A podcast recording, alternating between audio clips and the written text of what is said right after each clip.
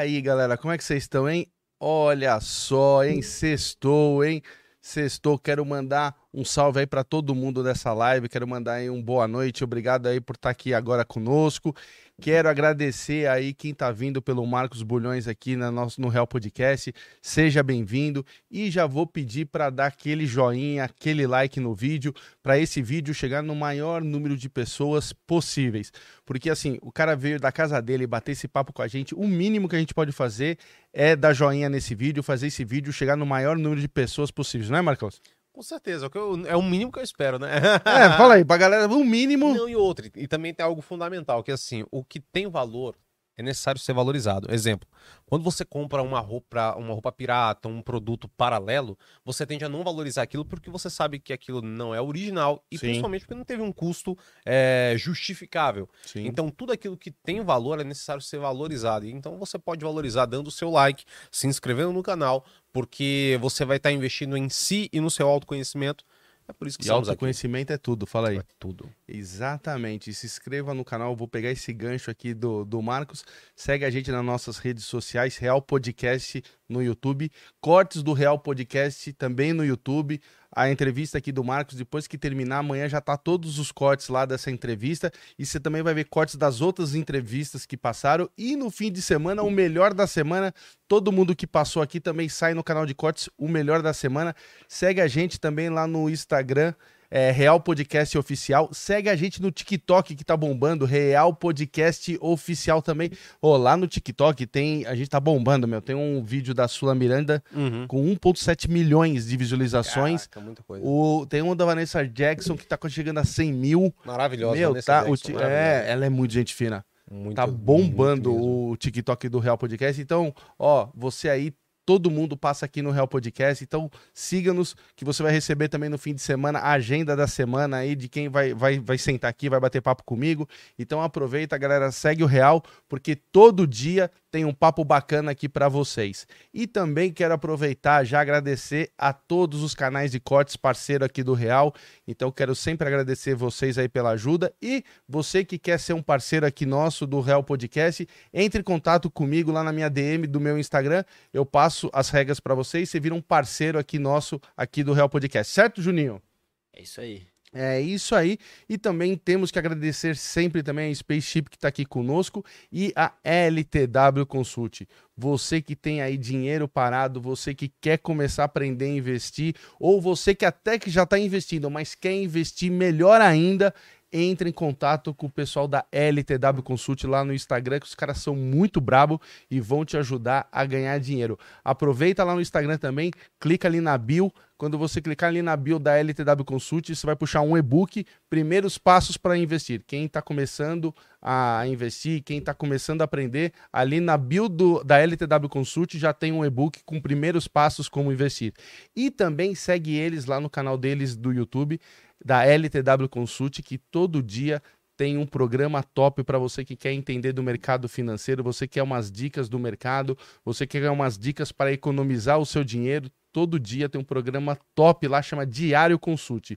Todo dia, meio-dia, lá no canal da LTW Consult no YouTube, Diário Consult. Certo, Juninho? É isso aí, galera. É isso aí, galera. E ó, eu tô com... é um prazer que está aqui com, com o Marcos aqui. O Marcos é um amigo pessoal. Eu conheço esse cara aí já um tempinho. Vai fazer o quê? Um ano? Um ano, um ano. Vai fazer um ano, né? E o, é, e o Marcos, é, eu tenho um carinho muito especial por ele, porque ele é um cara que eu comecei a, a fazer as entrevistas, eu comecei no podcast e ele foi um dos primeiros caras que eu entrevistei e foi uma conversa super top. Então eu trouxe ele de novo aqui, trouxe ele no Real, ele tá vindo no Real pela primeira vez. E eh, hoje a gente vai conversar nessa sexta-feira, então, porque ele tem muito conhecimento, eu adoro falar com esse cara. E hoje a gente vai ficar aqui, ó, a gente vai beber, vai conversar, certo? Certo, mais do que certo, necessário. É isso aí, meu irmão. Obrigado por você ter vindo. Muito obrigado mesmo por você ter vindo aqui no Real. É um prazer estar aqui com você. E como é que você tá a vida? Como é que tá as coisas? Para quem não te conhece, fala aí quem que é o Marcos. Pois bem, então eu sou escritor, youtuber, digital influencer, Instagram, na verdade. E, e, sobretudo, sou eu. Eu acredito que o que a gente entrega muito para as pessoas é fruto daquilo que a gente sabe de nós. Por isso que o autoconhecimento é fundamental, porque a cada ponto que você conhece algo de você e você consegue partilhar com essas pessoas, é como se fossem chaves. E uma dessas chaves vai servir para abrir portas de diversas outras pessoas. Por isso que o conteúdo digital é tão necessário. Então, é, o podcast, inclusive, foi um dos, um, um, dos maiores apontadores na pandemia. Por quê? Porque é necessário ouvir uma boa conversa, uhum. entendeu? E agora, se você consegue ter acesso a uma boa conversa de qualidade, edificante, isso daí é mudança de vida. E é o que eu busco fazer através das minhas redes sociais, através do meu talento, através do meu esforço. É muito bom estar aqui. No real, primeira vez, a gente bateu um papo muito bom alguns meses atrás, mas aqui é a primeira vez, então Estou muito feliz, muito obrigado, Real. Estamos Não, juntos. e hoje, hoje ele tá. Ele tá tran... a paisana, porque a outra vez que ele é, veio bater estava... papo comigo, ele uhum. tava de uhum. cabelo azul. É verdade, estava no modo, no, no, no modo ataque. e é gostoso. É, inclusive, né, a, a ideia da, da, da aparência é muito curiosa, porque de maneira simbólica todas as suas alterações é, estéticas elas refletem algum significativo. Pintar o cabelo é, é um, simbolicamente é o arquétipo do rebelde, uhum. entendeu? Que Jung difundiu de uma maneira fabulosa através uhum. da psicologia. Então, para ele, existem alguns arquétipos que definem não apenas o comportamento, mas principalmente a individualidade de uma pessoa, e chega um momento que você tem que mudar alguma coisa. O arquétipo do rebelde, ele é um pressuposto da libertação que para você alcançar a liberdade é necessário rebelar-se. Por isso que a guerra é sempre em torno da paz, né? Por mais incoerente que isso possa soar. E conta aí pra galera que tá te conhecendo, a galera que vai te conhecer nesse, nesse vídeo, como é que nasceu o Marcos Bulhões? Você nasceu aonde? E como é que você começa a virar escritor? Como é, como é que começa a sua caminhada? Muito bom. É, existem dois nascimentos, né? O nascimento do Marcos Bulhões, dia 9 do 9 93, né? No bairro do Ipiranga, Piranga. às 9h20 da manhã. Lembro Ali. como se fosse mentira. Lembro como se fosse hoje, jamais. E tem o nascimento do meu eu que é aquele que eu acredito, que eu confio, que eu, que eu me evoluo, que esse daí demorou alguns anos, né? Demorou cerca de 23 anos. É, Mark Twain, ele dizia que existem dois dias importantes na vida de um homem. O dia que ele nasce e o dia que ele entendeu por que ele nasceu. Eu acredito que muitas pessoas ainda estão mortas porque só nasceram em um dia e o outro dia elas existiram. Quando você entende o porquê você nasceu, você deixa de existir e você passa a criar. E quando você passa a criar, você deixa muita coisa, inclusive legado, que eu acho que é o, o que muda muito a jornada de uma pessoa. Saber que eu vou embora, mas saber que o fato de eu ir embora não limita a, a minha imagem, porque eu vou deixar muita coisa, entendeu? Eu acredito que pensar assim me, me posicionou para fazer coisas diferentes, coisas épicas e arriscar num nível diferenciado. Eu acredito que quando você al alcança números expressivos, milhões e milhões, e 10 milhões, 20 milhões, isso significa algo, que a sua marca, em algum momento, ela vai ficar, entendeu? Embora que você parta, mas partir é parte da vida, né? Sim, e, e, o legal seu é que você faz uns textos muito fodas, uhum. é, e você pega às vezes imagens também muito fodas, então você, você é, num primeiro momento, a pessoa que não, que não te conhece Sim. pensa que até deve ser algum texto de putaria. Uhum pelas imagens que, que, que você prega ali no, no Instagram, Sim. fala assim, se o cara não conhece você, tá passando, de repente ele caiu na sua página, ele vê ali as coisas e vê um, ele fala assim, ah, deve ser alguma coisa. E quando ele começa a ler, aí ele entende que é um puta texto, né? Uhum. Então, é, só avisando a produção que o meu pedido chegou, se a produção puder retirar lá para nós, por ah. Vai, aí ó, é, já chegou. Tá? Mas, mas tem um fator é, é, porque muitas coisas mudaram, né, desde a nossa última conversa. Então, hoje em dia, os textos que eu escrevo eles já, já são um pouco mais diferentes e muito mais direcionados. Porque durante um tempo, o, o, meu processo criativo e até a minha devolutiva, né, minha entrega artística, ela era muito é, livre, mas ao mesmo tempo ela era muito aleatória em relação ao que eu sentia. Então, hoje eu senti algo em relação à insegurança. Eu escrevi um texto sobre insegurança, amanhã sobre empreendedorismo. É. Escrevia um, só que agora é muito mais direcionado, né? Tanto os textos quanto os vídeos. E a ideia de você conseguir alcançar esse impacto através da leitura, que eu acho que é fundamental, para mim, a leitura é como se fosse um código, entendeu? Então, quando você começa a rodar um código na sua cabeça, na sua mente, na sua linguagem, você sai do ponto A e você vai para o ponto B. E do ponto B até o ponto C, as coisas acontecem muito mais rápido. 85% dos grandes milionários, eles são pessoas que no hábito deles eles têm a leitura. Isso não é em vão. A leitura ativa o seu cérebro.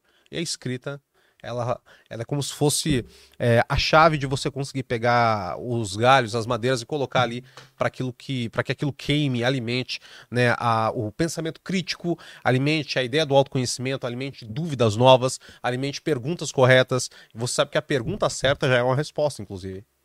Sim. E é sobre isso. O... Hoje em dia você vê a galera. é, Como é que você vê assim a população brasileira? Você acha que a galera tá, tá lendo mais? Sim, que- sim. A galera leu como se nunca lesse. Só que não é o que eu leio, é como eu leio. Hum. Entendeu? Então, um exemplo. É, hoje todos precisam ler, até porque as nossas informações são digitais e codificadas. Sim. Então você precisa ler para responder pergunta, você precisa ler para estar no WhatsApp, você precisa ler para escrever algo no YouTube, entendeu? Por mais que você tenha é, ferramentas de voz, etc., mas a escrita e a leitura, ela ainda governa a nossa comunicação. O problema não é a leitura, é o que, que eu tô lendo e como eu tô lendo. Então eu acredito que as pessoas elas abrem muito mão de leitura e de literatura por conta do entretenimento, entendeu? E o entretenimento, ele é bom, só que tudo em excesso faz mal. O entretenimento em excesso, ele leva você a uma zona de conforto, e essa zona de conforto, ela vai alien- aliená-lo, entendeu? Tem- inclusive a palavra alienar, Alien- ela vem de alios, da onde vem a palavra alienígena, alienado, que é o outro, é o estrangeiro. Tá. Quando você se torna alienado, você se torna estrangeiro na sua própria história, porque a sua história, ela tem base de um de um protagonismo. Então eu, eu espero sempre ser o protagonista da minha história, entendeu? Só que chega um momento na minha vida que eu me torno alheio à minha história, ou porque eu tive uma perda, ou porque eu tive algum sofrimento. Quando eu decido me tornar distante da minha história, porque eu não quero estar ali. Momento de dor, momento de crise, momento de insegurança, momento de dúvida, eu tenho recursos que vão me roubar presença de uma maneira é, instantânea, que é uma bebida, que é um rolê, que é uma festa, uma farra, eu tô ali, mas eu não tô. E eu tenho um comportamento que vai me tirar, um exemplo, tira minha mão do guidão, tira minha mão do volante da minha vida. E aí eu me torno alienado. Eu fico maratonando Netflix, eu fico horas no TikTok e nada daquilo agrega de fato. O que aquilo acumula é o que é inveja. Porque eu vejo pessoas com mais recursos que eu, entendeu? Eu vejo carros melhores que o meu. Aquilo desperta cobiça, porque eu vejo mulheres mais gostosas do que as mulheres que eu saio, ou mulheres mais gostosas do que eu propriamente, que não tenho, insegura... tenho insegurança com o meu corpo. Então, esse montante, ele vai roubar de você a sua autonomia. E o autoconhecimento, a leitura, a inteligência emocional, ela devolve para você a mão no volante. Então, é- essa, é, é, para mim, é a grande importância da literatura atual. Entendi. O, o que que, cê- o que que é dos seus textos, assim, a galera mais pede, assim, pra... Te cobra pra você escrever? Relacionamento. Relacionamento? Relacionamento. Relacionamento é. Quando você É coloca... porque tudo é relacionamento, inclusive, né? É, de amigo, de... de- Aham. de, Isso é relacionamento. Sim, Né? sim, sim. E a gente tá muito fragilizado de, de laços, de relações. Então, atualmente, nossas relações, elas são muito. A relação atual, ela é uma relação muito frágil e, e também, além de ser frágil, ela é solta. Então, exemplo, vamos supor que o que, o que conecta você e você a alguém são laços, né? Laços afetivos. Uhum. Só que os laços de hoje, eles são extremamente frouxos. Por quê? Se por um lado eu não quero apertar o laço porque eu tenho medo de me machucar, por outro lado eu também deixo esse laço solto porque a qualquer momento se aparecer alguém melhor, alguém mais interessante, ou que tenha mais recurso, eu tenho mais facilidade de soltar. Então, hoje em dia as pessoas estabelecem relações e relacionamentos de uma maneira muito fácil, muito rápido, e na hora de terminar também é muito fácil. Então, na hora de terminar, eu só preciso bloquear alguém ou excluir do meu contato. Eu não preciso passar por todo aquele processo de desintoxicação, desapaixonar, desamar e esquecer alguém. Então, hoje em dia, é tudo muito rápido, né? do, amor ao, ao- do amor ao apego e do apego ao desapego. Tá cada vez mais rápido, né, irmão? Aham. É, é, eu concordo com você, né? Se tô pensando nisso que você falou, é verdade, né? A pessoa pode viver, sei lá, anos e anos com uma pessoa, depois ali é, deleta, exclui e. E pronto, como Já se era. nada fizesse. Já era, e passou, entendeu? E passou. É, meu, meu primo, ano passado, meu primo foi assassinado. Né? Meu primo era cabo da Polícia Militar do estado de Alagoas e foram tentar roubá-lo em Porto de Galinhas. Virou matéria, notícia, etc. E ele estava com a esposa dele, e mesmo com a esposa grávida, deram um tiro no meu, no meu primo, na cabeça do meu primo. Meu primo morreu. E depois que meu primo morreu e a primeira semana de comoção passou, Meu primo se tornou mais um perfil desativado em memória e ele se tornou mais uma memória que vai ser lembrada por fotos, por mensagens. Então é, é necessário nós entendermos e termos domínio sobre uma coisa chamada morte. A- As pessoas têm muito medo da morte, entendeu? Só que esse medo da morte não é apenas o medo da morte, é o medo do fim. As pessoas não querem acabar. Por isso que as mídias sociais, o nosso pensamento moderno, ele sempre implica a, a eu ficar, ficar, ficar, ficar, ficar. Por isso que tudo é tão rápido, entendeu? Hoje em dia você tem aplicativos ou, rede, ou, ou redes sociais que elas lutam com o tempo. Então, antigamente você tinha um Instagram com feed e, e live. Uhum. Aí entram os stories. Uhum. Então, as suas publicações, elas têm 24 horas para acabar. Aí depois você entra nu- numa rede social, que é o TikTok, você tem de 30 a 1 minuto, de 30 segundos a 1 minuto para criar conteúdo, porque aquilo vai acabar. Então é como se a gente tivesse com tanta pressa. Só que aí eu pergunto, pressa para quê? Se o fim é a morte. É, depende. É, verdade, né? Aí, ó, chegou, ó. Dá uma olhada. Opa! Cara, mas isso daí é o quê? Caçulinha que você pediu? É, caçulinha. Quero Caraca. agradecer a Jack Daniels por Deixa ter fornecido. Que bonitinha essa garrafa. Olha. Bonito, né? Cara, eu nunca tinha visto isso daqui. Aí, ó. The first time. Aí, ó. Nossa, chegou rápido. Uhum. Cara, é rápido no gatilho. Exa- é... Essa parada de ser, de ser rápido no gatilho é interessante. Por? Sabe por que, que as pessoas não são tão rápidas no gatilho? Hum. Porque elas apertam o gatilho pra não morrer. Você é rápido no gatilho quando sua intenção é. Simbólica, isso quer dizer ataque e defesa. Entendeu? Então as pessoas elas estão muito na defensiva há muito tempo, então elas tudo elas recuam, tudo elas se defendem. Hoje se você for fazer um elogio pra determinada pessoa, ela vai tentar se defender daquilo ali, entendeu? Ou se não se acontecer algum problema, aquela pessoa vai te taxar de diversas coisas porque ela tá tentando se defender, entendeu? E é por isso que tão poucas pessoas têm êxito.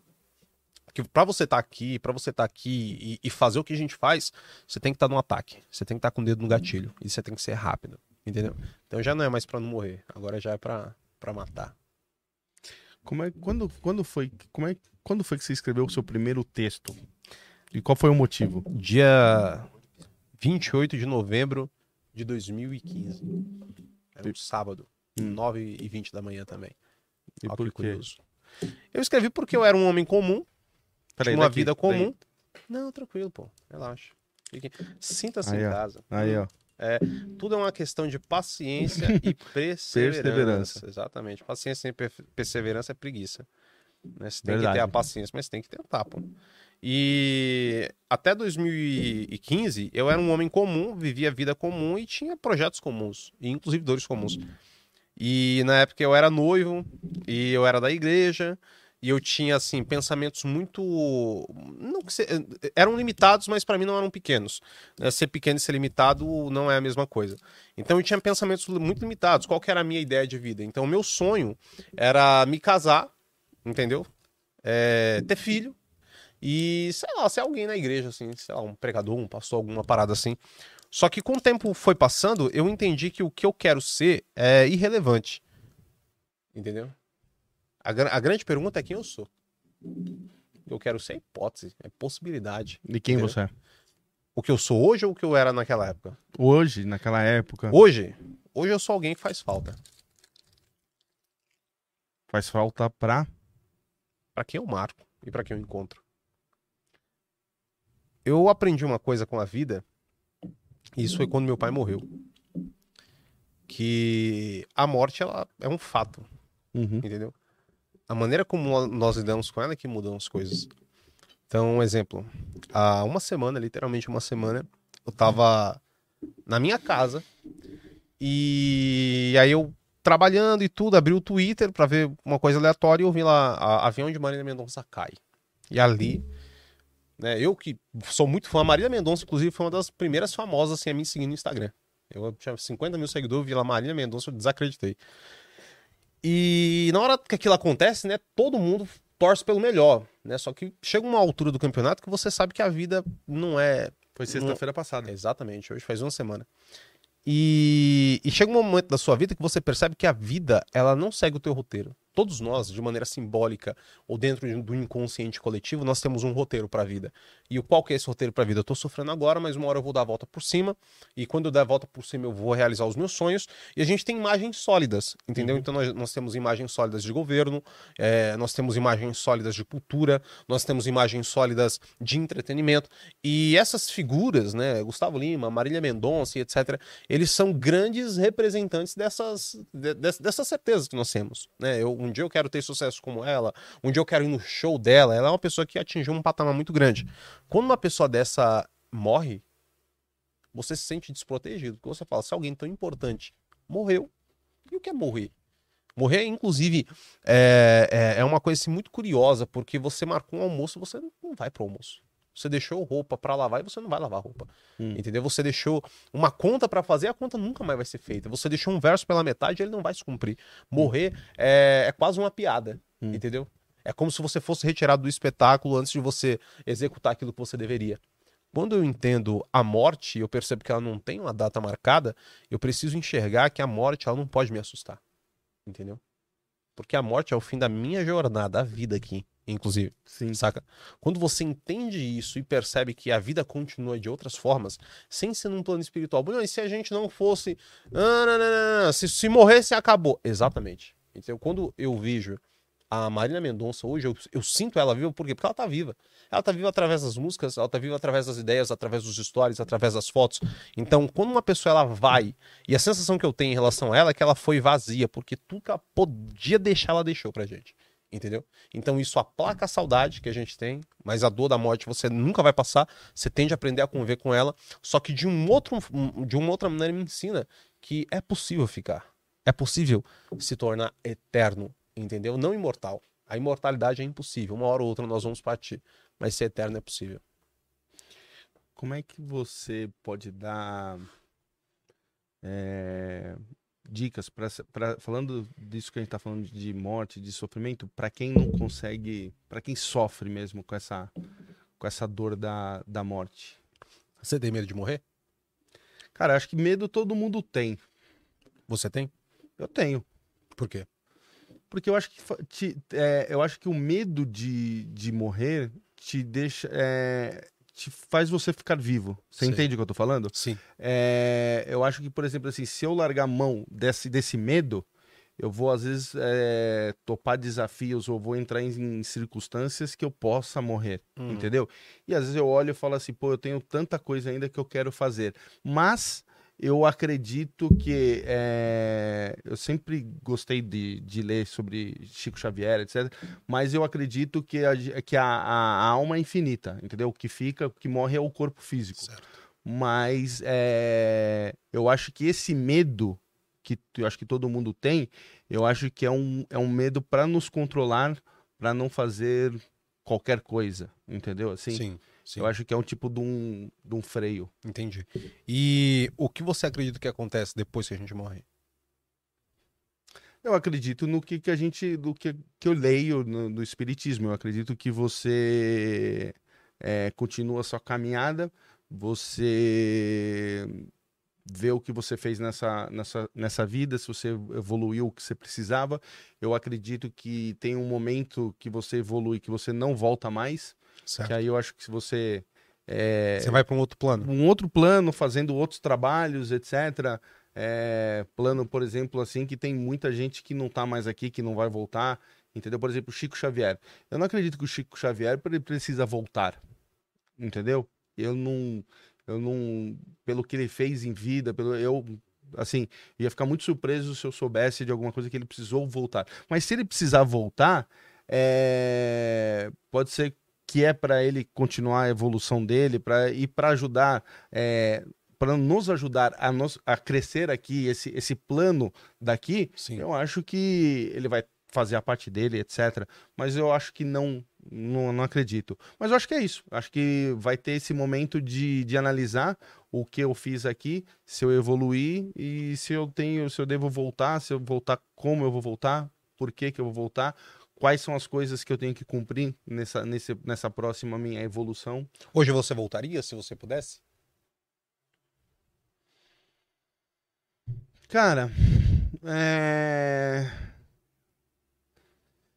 eu voltaria, eu voltaria, eu voltaria, que nem eu falei, para cumprir as metas que eu tenho que cumprir, entendeu?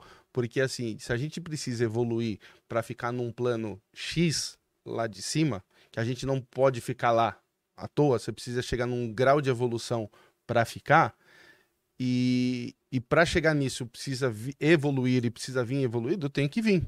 Eu tenho que vir e tenho que fazer. É o papel da vida, é o papel de, de Jesus. E eu acho que quando Jesus veio nos salvar e, e, Jesus veio nos mostrar que não que, que existe vida após a morte, que não, não, tem, eh, não tem essa coisa de a gente morrer porque ele ressuscitou e etc, mostrando isso que tem vida após esse nosso corpo físico, eu venho com todo prazer fazer um quem sou eu para contra as leis divinas. Saquei. Muito bom. É isso. Mas lembra que o entrevistado é você. Sou um péssimo entrevistado, inclusive, porque eu faço muitas perguntas. Mas o que, que você acha? E para as pessoas que sentem essa, essa dor? Então, cara, para ser sincero, eu acredito que existem duas grandes possibilidades. Né? Hum. Então, existe o tudo e o nada. E o nada é, é o mais é o mais palpável, saca? Fechei o olho e acabou, assim. Existi durante um momento. Então, minha consciência, minha inteligência, minha sensibilidade, minha trajetória, ela foi pautada por conta do meu mecanismo biológico e orgânico, da minha matéria orgânica, entendeu? Que foi reflexo do, do, de todas as minhas sinapses, das minhas trocas e etc. E quando eu morro, eu de fato acabo, porque o que vai ficar de mim vai ser a minha memória. E essa é a morrer e não ter nada, eu acredito que é um é um da, é uma das certezas, entendeu? É assim, eu acho que é o mais palpável. Só que eu particularmente nunca consegui acreditar nisso, entendeu? Eu sempre acreditei num porvir, algo além, entendeu? Então acreditando em algo além, eu, eu acredito que nós precisamos enfrentar um juízo entendeu? Inclusive a, as grandes religiões, né, é, monoteístas, elas colocam que uma hora ou outra você vai encontrar a divindade, você vai ter um juízo. Só que esse juízo é, na verdade, é, é esse é o entender da trajetória, entendeu? Por que você fez, como fez, por que você não fez o que deveria ter feito. O professor Cortella fala sobre isso. É, e quando você entra por esse juízo, aí você passa assim por um entendimento e a partir daquele entendimento você tem um seguir, entendeu? Seja ele novos céus e nova terra, num sentido de um novo propósito, entendeu? De uma nova missão, ou seja ele para algumas pessoas que acreditam né, nesse processo de voltar aqui, passar por tudo isso novamente, entendeu? Então acredito que é esse aspecto. Eu me considero algo além daqui, então nunca me senti da Terra, entendeu? Sem, sem dúvida alguma. Acredito que aqui é uma passagem. Espero muito deixar minha marca e pro, pro, próximo, pro próximo plano. Você tem medo de morrer? Não. Entendi. Mas eu vou, vou refazer minha resposta. Não tinha. Agora eu tenho. Porque agora eu sou pai, né? É, então, você é pai, filhinho... você é muito vulnerável. Minha filha tem. A sua filha, né? Minha verdade. filha, ela fez sete meses é, há dois dias. Então, um desses dias atrás eu quase morri. Quase morri. E quando. Um exemplo, se fosse há, há uns, uns dois anos atrás, eu teria ido em paz, assim, de verdade. Teria ido em paz, assim, tranquilamente. Só que quando você ama alguém, é, não é sobre você. Eu, eu acredito que essa. Quando você se torna pai, a dor de você morrer não é nem por conta de você, é por quem você vai deixar. É. Entendeu? Então a primeira coisa que eu pensei é assim, pô, não me despedir. Foi o primeiro, primeiro impacto que eu pensei, eu não me despedir. E eu só pensava né, na minha filha e na minha esposa, não me despedir. Entendeu? Então hoje, sempre que posso, me despeço. Eu acredito que a vida é uma eterna despedida, porque uma hora ou outra vai rolar, entendeu? Então, é, essa questão de você guardar mágoa, de você deixar para amanhã, ela é complicada, porque além de reter memórias, entendeu? Porque quando a pessoa vai embora, meu amigo, a única coisa que você tem são memórias. No fundo, a vida me mostrou que você nunca tem alguém que você ama. Você tem um tempo com essa pessoa. E esse tempo que você tem com essa pessoa que faz com que aquilo que você viveu com ela se torne inesquecível, hum. ou que aquilo que você viveu com ela se torne um, um sofrimento eterno. Por quê? Porque você vai lamentar não ter feito. As maiores lágrimas dentro de um velório não são lágrimas de perda, são lágrimas de arrependimento. Porque é quando você olha no velório que eu olho para mim e falo, porra, mano, agora eu não vou ver mais nada. Eu olho pra Marília e falo, pô, quantas vezes eu quis ir num show dela? Aí o cara fala, agora eu não consigo mais. O cara olha você lá dentro e fala assim: quantas vezes eu quis falar alguma coisa pro ela? Agora eu não posso mais. Quantas vezes eu quis dar um abraço no Bulhões? Agora eu não posso mais. Porque chega um momento que não pode mais. Entendeu? Então é. As flores nós damos em vida. Depois que morre, meu amigo, elas são detalhes. o, o acidente com a Marília, ou, ou você já tinha essa consciência antes, assim, até porque você, todo dia você escreve, todo dia você pensa, é, você fala muito, é, eu te amo, com o, o carinho pra sua mulher, é, constantemente, Sim, sim. por Sim. causa dessa, dessa incerteza. da que- finitude. É, né? É. E a finitude, ela revela a importância do propósito. Sim. né? É, as pessoas, muitas pessoas elas têm a ideia de serem imortais. né? E a imortalidade ela é muito diferente da, da eternidade. Um exemplo. Quando eu quero ser imortal, eu quero viver para sempre aqui. Então, quando eu quero ser imortal, eu negocio o que, o que for para eu Pra ficar- permanecer. Isso. Entendeu? Só que a mitologia grega, ela trata isso com um conto fantástico, é, que é a lenda de Titono. Titono, ele havia se apaixonado por uma deusa, e essa deusa chega até Zeus e faz um pedido para que Titono alcançasse imortalidade, não eternidade. E Zeus concede a Titono a imortalidade. Só que a deusa esqueceu de pedir a juventude. Então o tempo passa, Titono não morre, mas ele envelhece, definha, ao ponto dele é, ficar irreconhecível e morar dentro de uma caverna. Ele alcançou a imortalidade. Só que a imortalidade sem a juventude tem um preço muito alto. Pô, Verdade. Bulhões, e se ele tivesse a juventude eterna? Aí ele ia passar pelo dilema dos vampiros. E o dilema dos vampiros é perder quem ama. Porque se eu vivo pra sempre, eu enterro todo mundo. Se eu sou o último, eu tenho que apagar a luz. E eu vi todo mundo ir embora. A grande questão é a eternidade. A eternidade ela é metafísica, entendeu? A eternidade não é palpável. O meu pai, ele morreu há mais de 16 anos, mas meu pai ainda permanece, entendeu? Dentro das minhas memórias, das histórias, dentro daquilo que eu troco. Eu acredito que a, a ideia da, da, da imortalidade, né, e, e de ser eterno, ela se difunde pela narrativa da história e a importância da história. E eu dou um exemplo para você. Meu pai foi um cara fascinante, que ele viveu apenas 30 anos, entendeu? Então eu tenho 28. Daqui a dois anos eu vou ter a idade do meu pai, entende? E meu pai teve histórias muito boas que quando eu conto pra você, você pode até rir, gostar e etc, mas ela, ela para aí. Ela para na sua escutatória.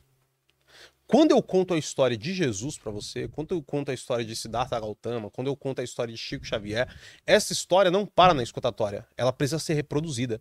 Porque você escuta e fala, eu preciso entregar isso pra alguém. Então eu pego essa mensagem, codifico essa mensagem e torno essa mensagem viral. O que é algo eterno? É uma mensagem viral e essa mensagem viral ela se torna, dentro da nossa concepção, atemporal. É uma linguagem que fala pra sempre. Marília conseguiu isso. Daqui a 20 anos as pessoas vão escutar as músicas dela e vai ser uma linguagem muito atual. Entendeu? Quando você consegue ter uma linguagem atemporal, você permanece pra sempre. Por que as pessoas, no seu modo de ver, por que, que as pessoas é, dependem tanto das outras pessoas para ser feliz? Porque as pessoas colocam, é, a maioria das pessoas colocam a felicidade dela na mão dos outros. Muito bom. Tem uma frase minha que eu digo que o sentido da vida é dar sentido à vida de alguém. Dar sentido à vida de alguém não significa viver em função de alguém. As pessoas que querem nesse, ou, ou que necessitam de outras pessoas para serem felizes, elas não entenderam o propósito da própria vida. Eu preciso de alguém para ser feliz. Eu sou como talvez uma água. Só que é uma água sem gás, é uma água sem gelo, é uma água normal.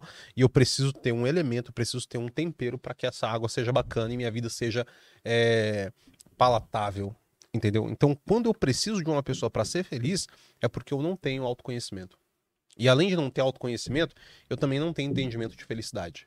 Felicidade é uma experiência individual e solitária, inclusive. Quando você acorda e prepara um café e vai olhar o dia na janela da sua casa sem ninguém na sua casa, esse pequeno intervalo de felicidade, ele é solitário, mas ele é feliz. As pessoas confundem a solidão com a solitude. A solidão é a angústia de estar só. A solitude é a gratidão por estar só. Entendeu? Quem sofre a solidão geralmente enfrenta o abandono. E o que é o abandono? Ninguém gostou de mim, todo mundo me excluiu, então eu estou sozinho porque eu fui rejeitado. A solitude a gratidão de estar só porque eu entendo que num, num, num coletivo de pessoas eu me retirei. Eu optei por estar assim. Eu optei por estar sozinho. Porque optando por estar sozinho, eu consigo fazer gestão de tempo, eu consigo desenvolver-me emocionalmente, eu consigo crescer minha carreira, eu consigo desenvolver meus projetos e os meus planos, eu consigo ter relações, entendeu? Amistosas, afetivas, familiares. Até eu encontrar uma outra pessoa para ser feliz, isso não vai acontecer, porque eu já sou feliz sozinho. Quando eu encontro uma pessoa e essa pessoa não é feliz, eu tenho duas opções. Ou eu pego o meu jarro de felicidade e, e, divido, que é o que muitas pessoas fazem, inclusive. Pode perceber que muitas pessoas, quando estão no auge da vida delas, elas encontram uma pessoa, se relacionam com essa pessoa e a vida delas declina. Por que será? Porque a questão emocional ela é espiritual acima de tudo. E as pessoas não falam sobre isso. Existem duas maneiras de parar uma pessoa no, no, na jornada do herói. Se você fazer um estudo sobre as maiores é, personagens heróicas é, de todos os tempos dentro da literatura cristã, mitológica, é, grega, egípcia, você vai perceber grandes heróis que se levantaram e foram tentados em, em três posições. Então você é rebatido em frustração, provação e tentação a frustração, ela elimina em você uma coisa fundamental que é o seu encanto, o seu brilho, entendeu? O propósito pelo que você faz, o que você faz e é feliz por fazer. Então, quando eu me frustro, aquilo que eu fazia até então perde o encanto. A relação perde o encanto, a carreira perde o encanto, o projeto perde o encanto, o propósito perde o encanto, a frustração ela rouba o encanto, entendeu? Só que ao mesmo tempo que a frustração ela rouba o encanto, ela revela a realidade. O encanto às vezes é uma ilusão. E quando eu acesso a realidade, eu consigo contornar, consigo mudar, consigo acessar. A aprovação ela tende a jogar para cima de você elementos negativos para tentar parar você e principalmente checar teu propósito. Você está aqui conversando comigo, evoluindo, e chega lá roubar o seu carro. Agora você vai ter que estruturar a tua vida, fazer boletim de ocorrência, é, se organizar, aceitar aquela perda, refazer projeto, refazer e ir de novo. Provação. Quando eu não consigo parar um cara através da frustração e da aprovação, eu desenvolvo nele o terceiro elemento, a tentação. E a tentação das três, ela é a mais fácil. Porque se a aprovação e se a frustração ela rebate você e aflige você um dano, uma angústia, um sofrimento, a tentação ela te envolve e ela entrega algo para você. Ela negocia, ela barganha e é geralmente algo que você quer. Hércules, Sansão, o rei Davi, Salomão foram derrotados por tentação. Jesus foi tentado, inclusive, e aí permaneceu.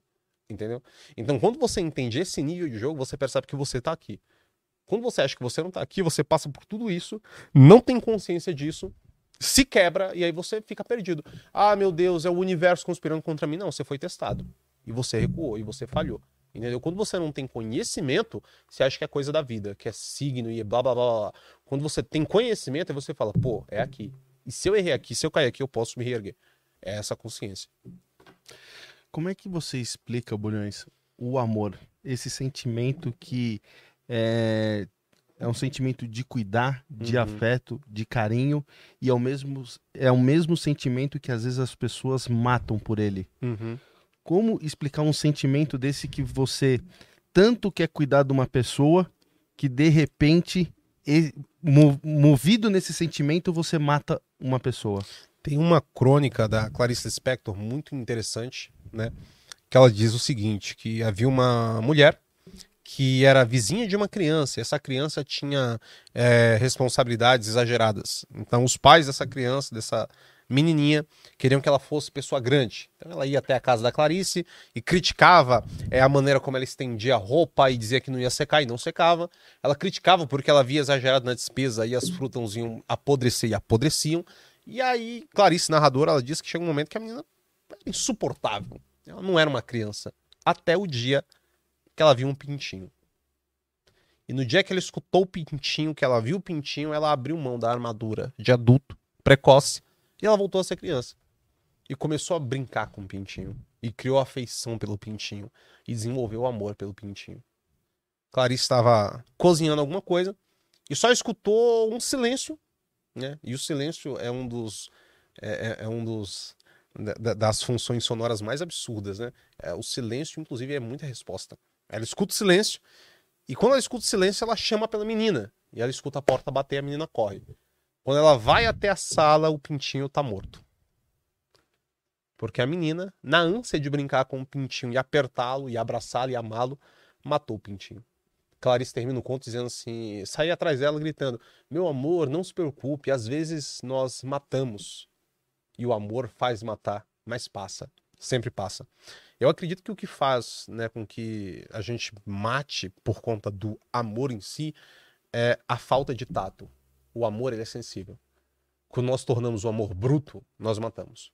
Entendeu? Há uma diferença muito grande de você proteger e encarcerar. O amor ele protege, é, o ciúme ele encarcera. O amor ele cuida, a posse ela gera é, é, esse ciúme, entendeu? Eu acredito que a proteção, ela e, e, o amor ele é uma experiência, um fenômeno humano que ele é ensinado, entendeu? Eu sou especialista em inteligência emocional. E na minha infância e adolescência, infância barra adolescência, eu não tive um professor de inteligência emocional. Os meus professores de inteligência emocional, emocional foram os meus pais. Só que o que, é que eles me ensinaram? Nada, porque eles não sabiam. Então eles transpassaram para mim valores que eles haviam aprendido sobre amor uhum. de, pelo passado, pela, por essa história, osmose. E o que é que é curioso? A mãe alemã, ela chega pro filho e ela adverte o filho: Filho, se você ficar aí, você pode cair. A mãe brasileira, ela condena: se você ficar aí, você vai cair. Esse se você ficar aí, você pode cair. E o se você ficar aí, você vai cair, ele gera dois elementos, dois fenômenos diferentes. Porque se a mãe fala que você pode cair, ela desperta em você o quê? Autonomia. Entendeu? Responsabilidade. Se a mãe chega para você e fala que você vai cair, ela desperta em você o quê? A consequência. Você vai. É, é, como, é como uma espécie de maldição. Entendeu? Então eu percebo que as pessoas elas é, ensinaram o amor é, de maneira errada. Entendeu? Então hoje o amor é muito confundido com apego, com carência, com insegurança, com paixão. Mas amor não, amor é coisa diferente. Inclusive, o maior elemento do amor é a liberdade. Por que, que o pai ama tanto um filho? Porque o filho não é dele. Seu filho, minha filha, não são minhas propriedades. Vai chegar um momento que os nossos filhos eles vão olhar para nós e falar assim: obrigado por tudo e agora eu vou ver a minha vida. E tudo bem. Por que, que eu consigo suportar isso de maneira saudável? Porque eu amo. Se eu não amasse, eu não, não conseguiria ser quem eu sou sem o outro. O amor, ele exige que você seja inteiro. Se você for metade, você não consegue amar. No máximo, você sente paixão. Como, como definir é, a cabeça, às vezes, de um de uma pessoa assim é, que não tem, que não consegue sentir pelo outro, é, de um psicopata? Como a gente é pode... porque mas é, é que a questão do psicopata já é, é algo da psique do cara. É. Ele não sente, entendeu? Não tem... Um exemplo, o daltônico. Daltônico não tem no cachê dele, no, no, no cast dele, o vermelho. Então ele não enxerga o vermelho. Então se você perguntar, ah, por que, que você não. Como você não enxerga o vermelho? Não, não, não existe essa possibilidade. É a mesma coisa de eu chegar para você e falar assim: ah, por que você não voa? Nunca voei. Sim. Para você é uma pergunta, assim, absurda, porque eu não consigo imaginar isso. E, e no caso do psicopata, é exatamente isso. A psique dele não tem a culpa, não tem um apego, não tem um sentimento. Então, ele, ele não vai processar e digerir aquilo da mesma maneira. Para ele é irrelevante. É verdade. Às né? vezes a gente consegue alcançar um, um, um quê de, de, de, de psicopatia, principalmente quando a gente se frustra muito. Nós desenvolvemos um desapego muito grande e o nosso mundo ele vai perdendo significado. Um, um homem que ele perde a esposa, a filha, a mãe, o pai, quando ele perde tudo que ele tem, ele não tem mais nada. Então aqui, aquele mundo, a representação daquele mundo se torna irrelevante, porque aquilo não é mais interessante para ele.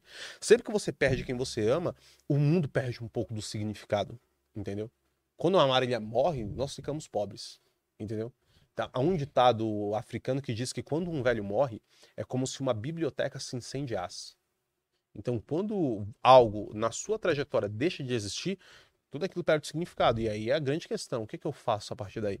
Eu preciso criar, eu preciso recriar, eu preciso devolver significado. E aí tá a ideia do autoconhecimento, entendeu? Eu enxergo a perda e eu sofro porque perdi, ou eu agradeço porque eu vivi. Entendeu? Essa é a grande questão. Quando você consegue canalizar e agradecer porque você viveu, aí você tem postura para viver muito mais. Porque você sabe que a, que a vida é passageira. E aproveitando na vida, qual que é o significado da vida? Eu acredito que o significado da vida, né, o sentido da vida é dar sentido à vida de alguém. De verdade, eu ainda acredito nisso.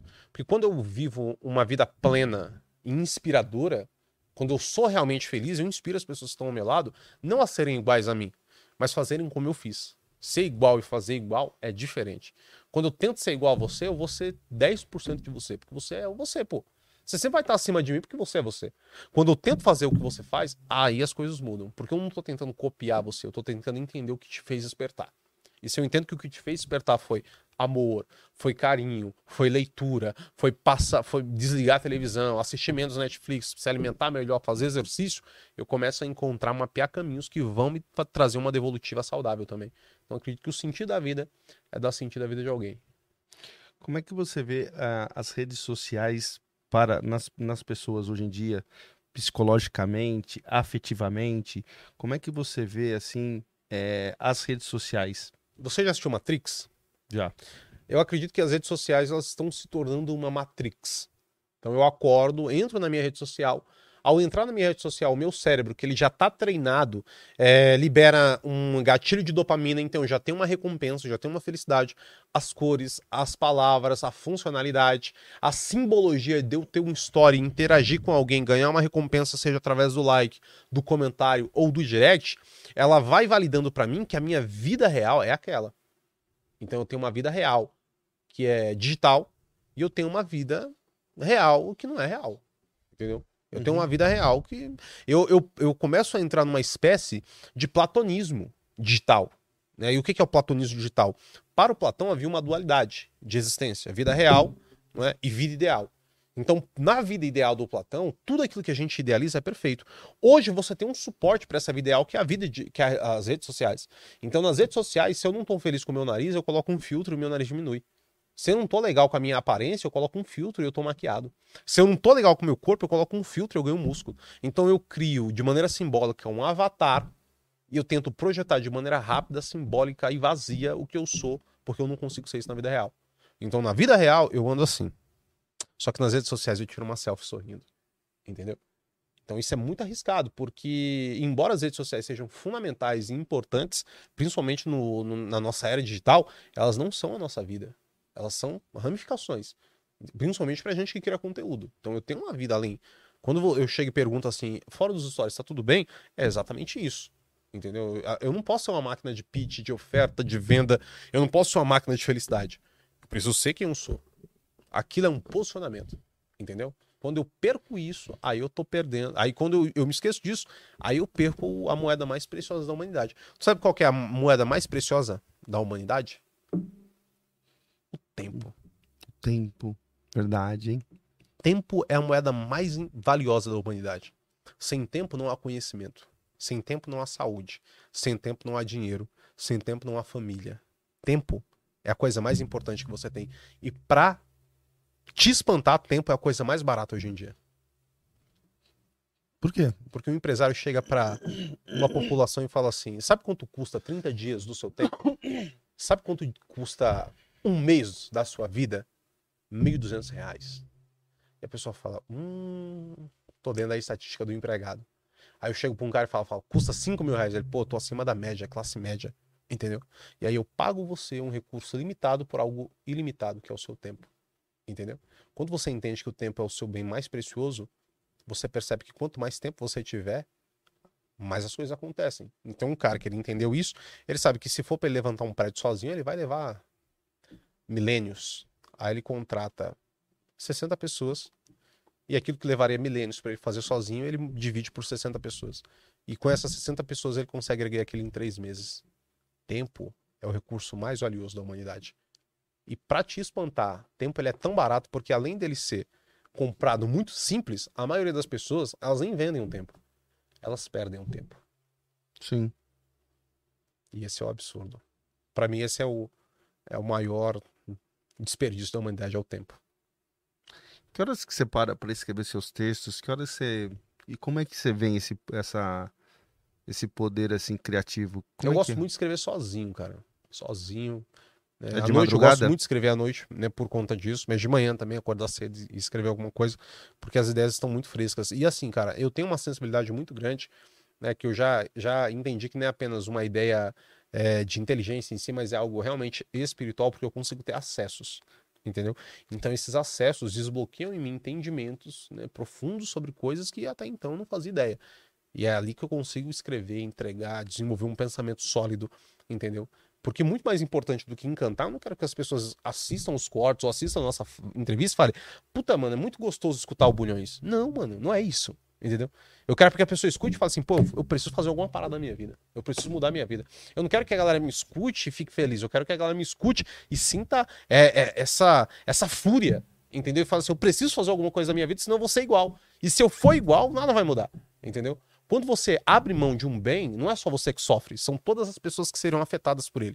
Imagina quantas pessoas hoje não têm a cura para o HIV, não tem a cura para o câncer, não tem a cura para uma série de doenças. Talvez uma pessoa na história tinha a cura, só que ela desistiu no meio do caminho.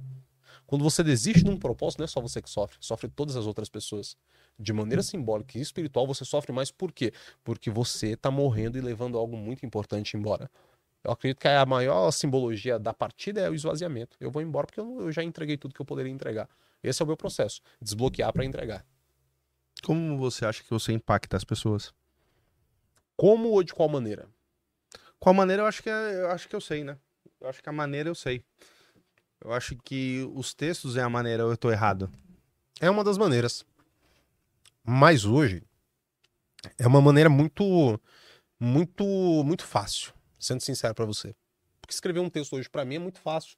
E o retorno que isso dá é muito fácil. Então tem um, é uma métrica de 70 mil curtidas por texto. E no Instagram isso é absurdo, é um Pra fenômeno. caramba. Entendeu? Só que a minha, o meu propósito agora é o que? É vídeo e imagem. Entendeu? Porque eu quero desenvolver um, um- um- raciocínio. Porque o texto é subjetivo, ele é perdido. Às vezes eu escrevo texto e a galera interpreta de maneira equivocada, entende errado e, e, e comenta um comentário errado.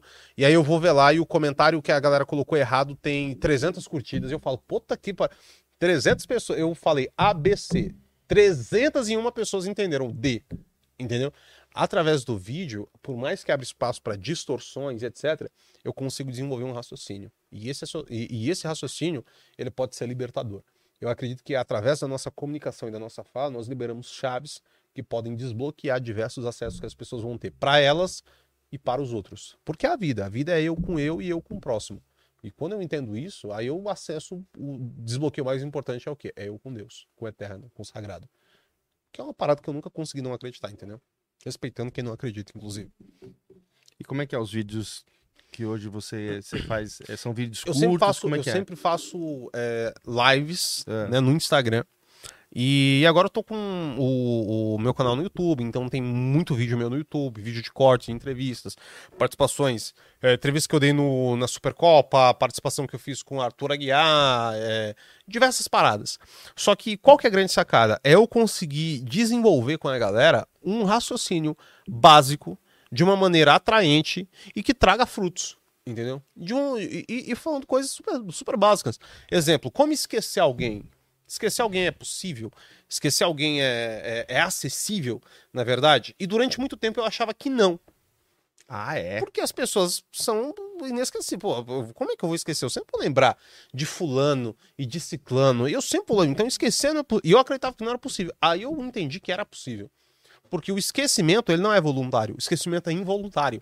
E o fato do esquecimento ser involuntário é o que dói. Porque quando alguém me esquece, é porque eu me tornei tão desimportante que essa pessoa sem querer me esqueceu. Eu perdi terreno.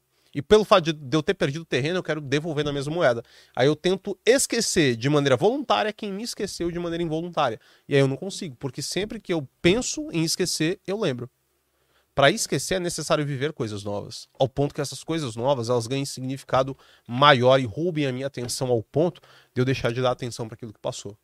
Aí quando eu deixo de dar atenção para aquilo que passou, as coisas, aí aquilo que passou é esquecido. Igual um guarda-chuva que eu usei, foi importante, deixei ali, esqueci que estava ali, fui embora e não voltei para buscar.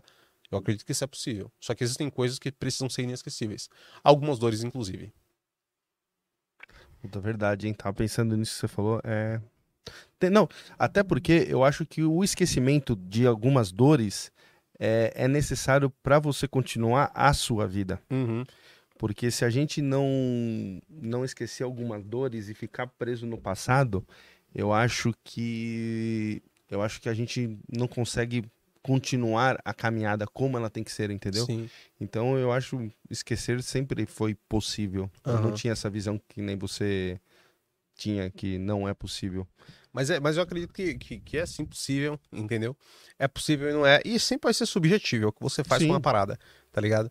E em relação à dor, a grande questão do esquecimento não é apenas a dor, é o que a dor ensina. Eu não posso esquecer a dor, porque senão, se eu esqueço a dor, eu ensino o ensinamento da dor. Então toda dor, ela é um presente. É assim. É, a dor é uma apostila. Quando eu sofro uma dor, eu entendo, eu faço um, um debrief. Eu chego lá na minha caixa preta e eu falo, por que, que eu sofri essa dor? Entendeu? E quando eu me pergunto por que, que eu sofri essa dor, eu vou entender assim, pô, porque eu confiei em que eu não devia, porque eu escolhi sem consultar minha intuição, porque eu fui contra a minha intuição, porque eu é, coloquei a grana além dos meus valores. Então, todos esses motivos, eles ensinam o que eu não devo fazer. E quando eu aprendo com eles, aí eu mudo. Entendeu? Só que qual que é o grave problema? As pessoas, ao insistir na dor, ao criar uma dor de estimação, né? Ao domesticar essa dor e se apaixonar por essa dor, seja ela num ambiente de trabalho que é tóxico e aquela pessoa se acostumou, seja um relacionamento que é danoso para ela e ela criou uma afeição, seja a família dela que suga ela e ela releva porque é família. Quando eu torno uma dor de estimação, eu tô esquecendo todo o ensinamento da dor. Eu só quero o sintoma. E quando eu quero o sintoma sem a sabedoria, aí eu viro um dependente. Aí eu me torno um dependente emocional.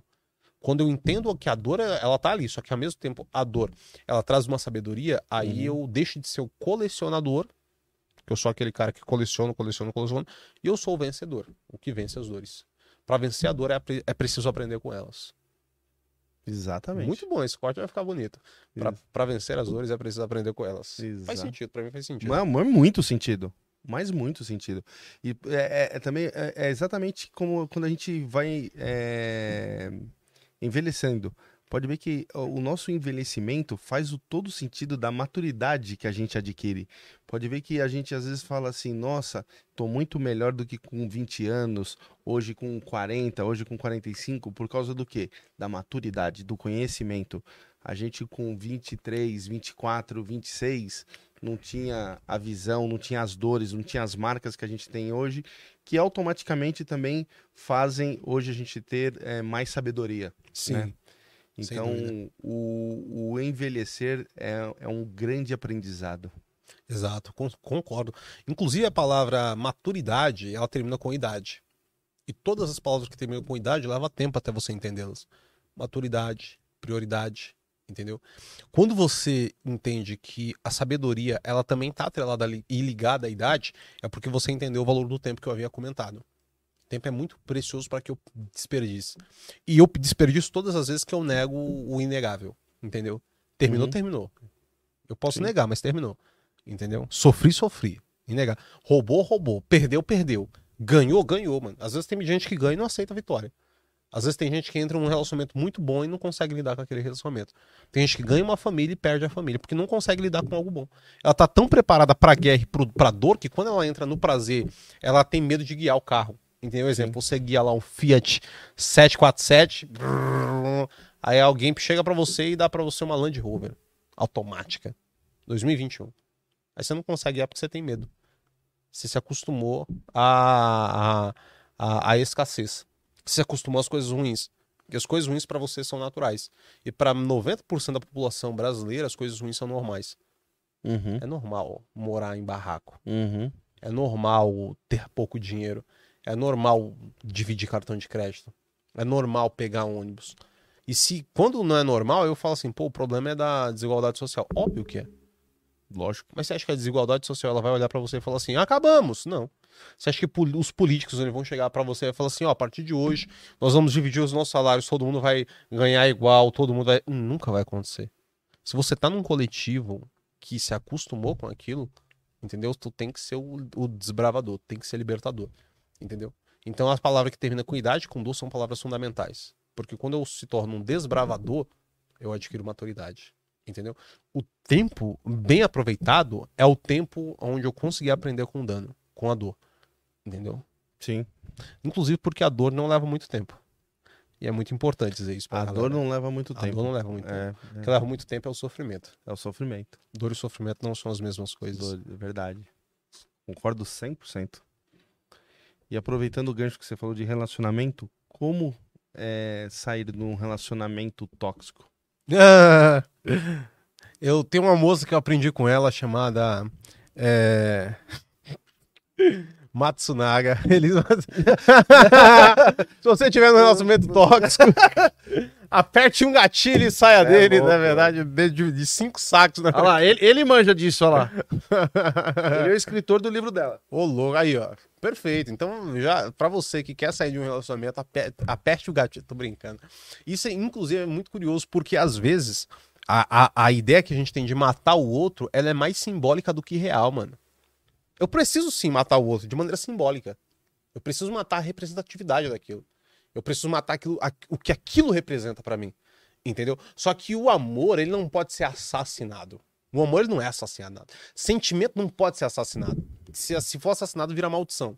Aí tu é preso, aí tu tem que pagar a penitência, entendeu? Aí você vai, vai pegar em custo. O amor não pode ser assassinado. O amor tem que morrer de morte natural. Como é que eu mato o amor? Tu sabe como matar o amor? Vou te ensinar aqui em primeira mão. Hum. Ali- o amor é um sentimento vivo. Quando você não dá mais atenção, você vai matando. E como é que eu mato um- algo que é vivo? Quando eu deixo ele alimentado. É.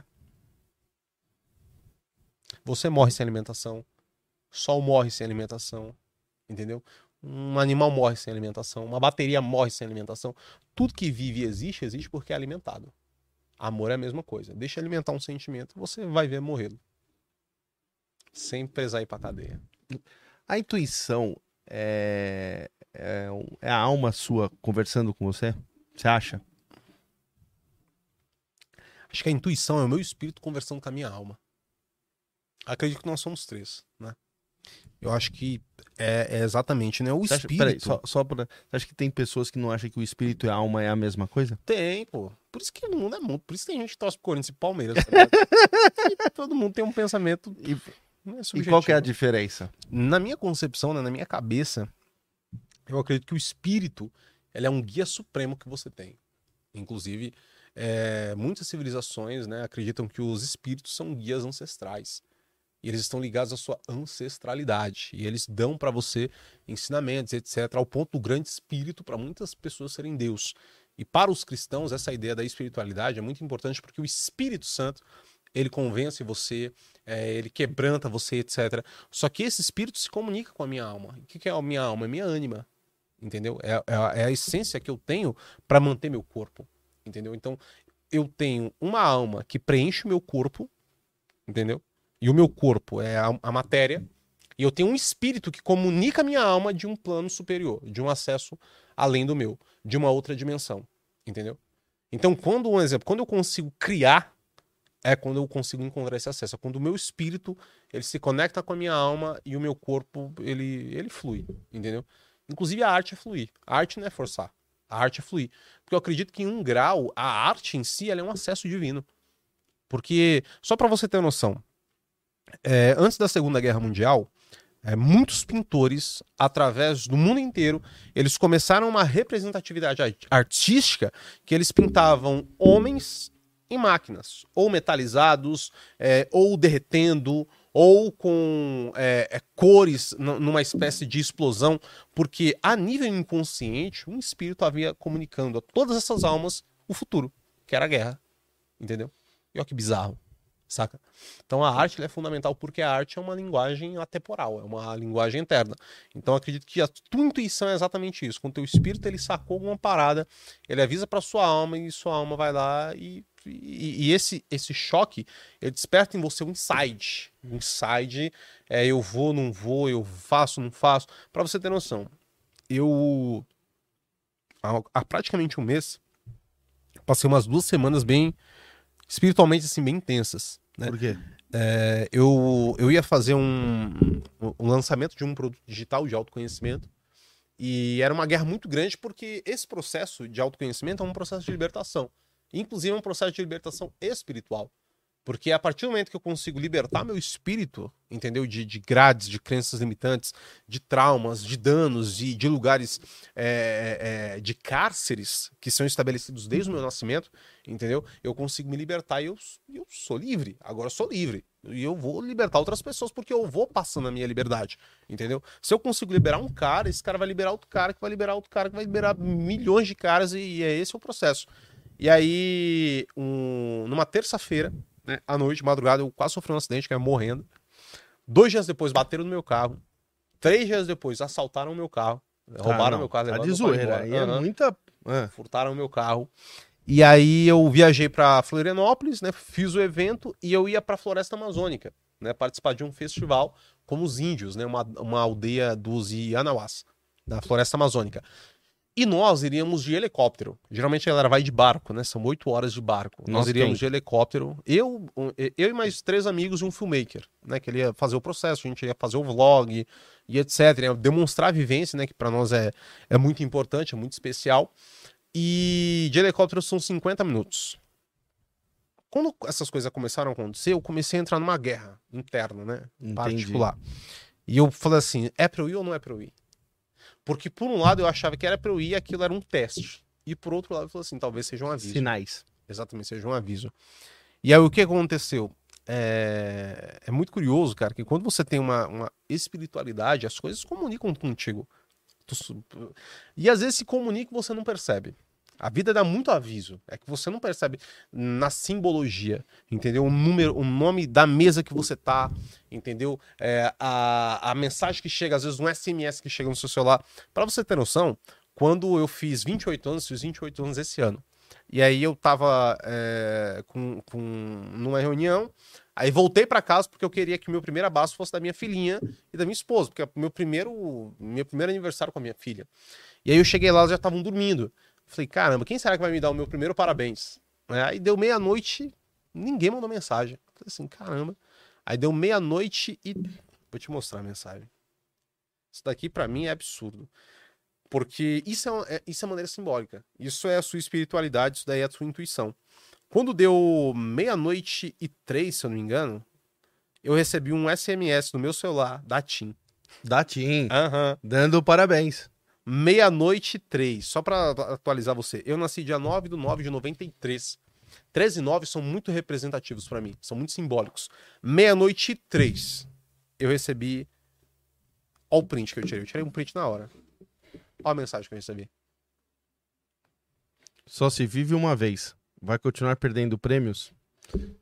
Na Tim Só você se vive uma uma vez. vez. É. Entendeu? Saca? Tu sabe o que é no seu aniversário, meia-noite três. Hum, Você recebeu irmão, Tim não manda mensagem meia-noite três. pô. Olha, eu quero dizer pra Tim que eu tô muito insatisfeito com vocês, porque eu também é, eu sou cliente Tim e no meu aniversário não chega nenhuma mensagem. Eu quero entender qual que é esse privilégio dele. Então, e aqui vem a parada do acesso. Porque isso daqui não é nem uma mensagem de aniversário, isso é uma mensagem Sim. aleatória. Sim. Só que por que, que isso foi mandado meia-noite três, irmão? Saca? Nesse nível. E, e quando eu li, me comunicou com a parada que eu tava querendo. Eu tava. Só se eu tava com uma, uma inten-. Exatamente, tava com uma intencionalidade. Olha. Na hora que eu li, eu falei, amém. Peguei e falei, ufa. Aí o celular faz plim, e aí na hora que faz plim, só pra você ter noção. Eu entendi o chamado. Se liga. É, aí nós fomos né, dormir nessa madrugada e eu fiz uma oração. Tava na sacada do apartamento, olhando a praia, a- a- uma vista linda. Tava lá em Floripa. Isso, e eu fiz uma oração. Eu falei assim: Deus, se não for da tua vontade, que aconteça algo pra eu não ir. E já tinha acontecido muita coisa. Eu falei: não, eu preciso de uma confirmação. Deus, Deus olhou e falou: Meu, depois de todos esses sinais. Aí eu acho que ele olhou e falou assim: você tá me tirando. vem pra cá logo, vem, deixa, deixa quieto, vem, vem logo. vou te puxar, Vem mano. logo aqui, vem pra cá. E aí, cara, deu 4 horas da manhã, nosso voo era 4 e meia, o embarque. Todo mundo perdeu o horário. Nós estávamos no mesmo apartamento, todo mundo perdeu o horário. Aí acordamos atrasado, aí pegando, eu, eu peguei o carro, né? A gente tava com um Jeep, eu peguei o carro, chinelei pra, o- pra, pro aeroporto, meio que falou assim, irmão, fica em paz, fica em paz. E, mano, eu queria muito ir, porque eu falei assim, pô, Mas, mano. mas por que você pegou o Jeep pra ir pro aeroporto? Porque, porque a gente deixa o Jeep no estacionamento, né? Não, mas, aeroporto. não, mas não faz o sentido do que você pediu pra Deus. Não, e... se liga. É que tu não entendeu ainda. Se liga. Peguei o carro, tava indo pro aeroporto, es- é, atrasado já. Então, Entendeu? Atrasado. Porque ali já era a resposta. no seu cérebro, é, a- a- essa parte simbólica, ela é muito é, difundida pelo seu conhecimento e seu entendimento. Entendeu? Então, o seu consciente, ele luta in- constantemente contra o seu inconsciente. De maneira simbólica, o seu sistema límbico, ele já entendeu. Só que o seu racional ainda não aceitou. É sempre isso. E o meu racional não, não havia aceitado. Peguei o carro, chinelando, E na hora que eu tô chegando na, na- numa das pistas antes do, do, do aeroporto, e provavelmente não ia nem dar tempo de chegar, ou se eu chegasse ia ser muito atrasado e etc. Mas tinha um acidente do outro lado do, do lado de cá. E acidente, é, o acidente é um campo energético caótico. Entendeu? Por isso que acontece muito acidente no, no, em locais perto de acidente. É um campo energético. Cara, eu juro pra você, ó. O acidente tava aqui, a moça tava presa nas ferragens. Era um Corsa, batido. Na hora que eu passei, eu, tava, eu tô com o Jeep aqui, ó. Eu passei aqui. Na hora que eu acessei o campo do acidente, meu amigo olhou pra mim e falou assim: irmão, ele viu o acidente, todo mundo viu o acidente, a gente. Falou assim, irmão, amém. Entendi. Vai que, se liga, acontece alguma coisa com esse helicóptero exatamente hoje. Na hora que ele falou exatamente hoje, todos os celulares estavam no silencioso. O meu celular alarmou, mano. Na hora, um exemplo, acidente aqui. Eu passei com o carro. Na hora que eu passei com o carro, que ele falou a palavra, o alarme bateu. Assim, me arrepiei completamente. Chorei. Fiz o contorno, nem fui para o aeroporto, voltei para casa. Aí cheguei lá, falei, irmão, eu vou para São Paulo, porque eu vim para São Paulo, vi as meninas e pegava um voo, né, pra, pra lá. Na hora que eu cheguei em São Paulo, não existia mais voo pra mim ir pra, pra, pra Amazônia. E eu não fui. Entendeu? Quando eu soube do acidente da Marília, a primeira coisa que eu pensei foi no, no helicóptero que eu deixei de, de pegar. Saca? E eu tenho certeza que aconteceu alguma coisa ruim. Porra, você tem. Eu também tenho, só pela Entendeu? história. Então é isso, mano. Entendeu? Só que existem aquelas coisas. Chega um momento que é o seu tempo, entendeu? E às vezes não é teu tempo. Né? Igual a galera fala assim, às vezes não é teu dia, mas é o dia do motorista. Entendeu? Então, naquele momento, provavelmente não, não fosse meu dia, mas seria o meu dia. Entendeu? E, e aí é que é a questão. E se fosse, né? É, se eu fosse, eu não teria o que lamentar. Porque eu vivia uma vida de uma maneira muito plena. E o que eu deixei, eu fiquei muito feliz, entendeu?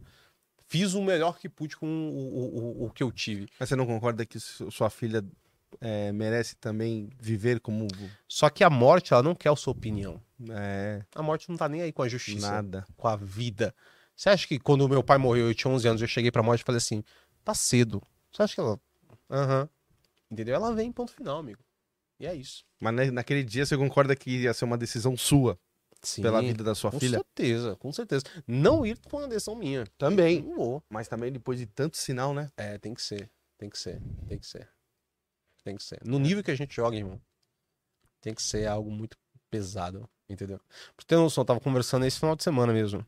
Tava em Alphaville, fui fazer um- uma masterclass no YouTube, tava em Alphaville. Aí terminou ali, nós fomos almoçar. Então, de Alphaville até minha casa é uma hora e meia, mais ou menos. É longe pra caramba.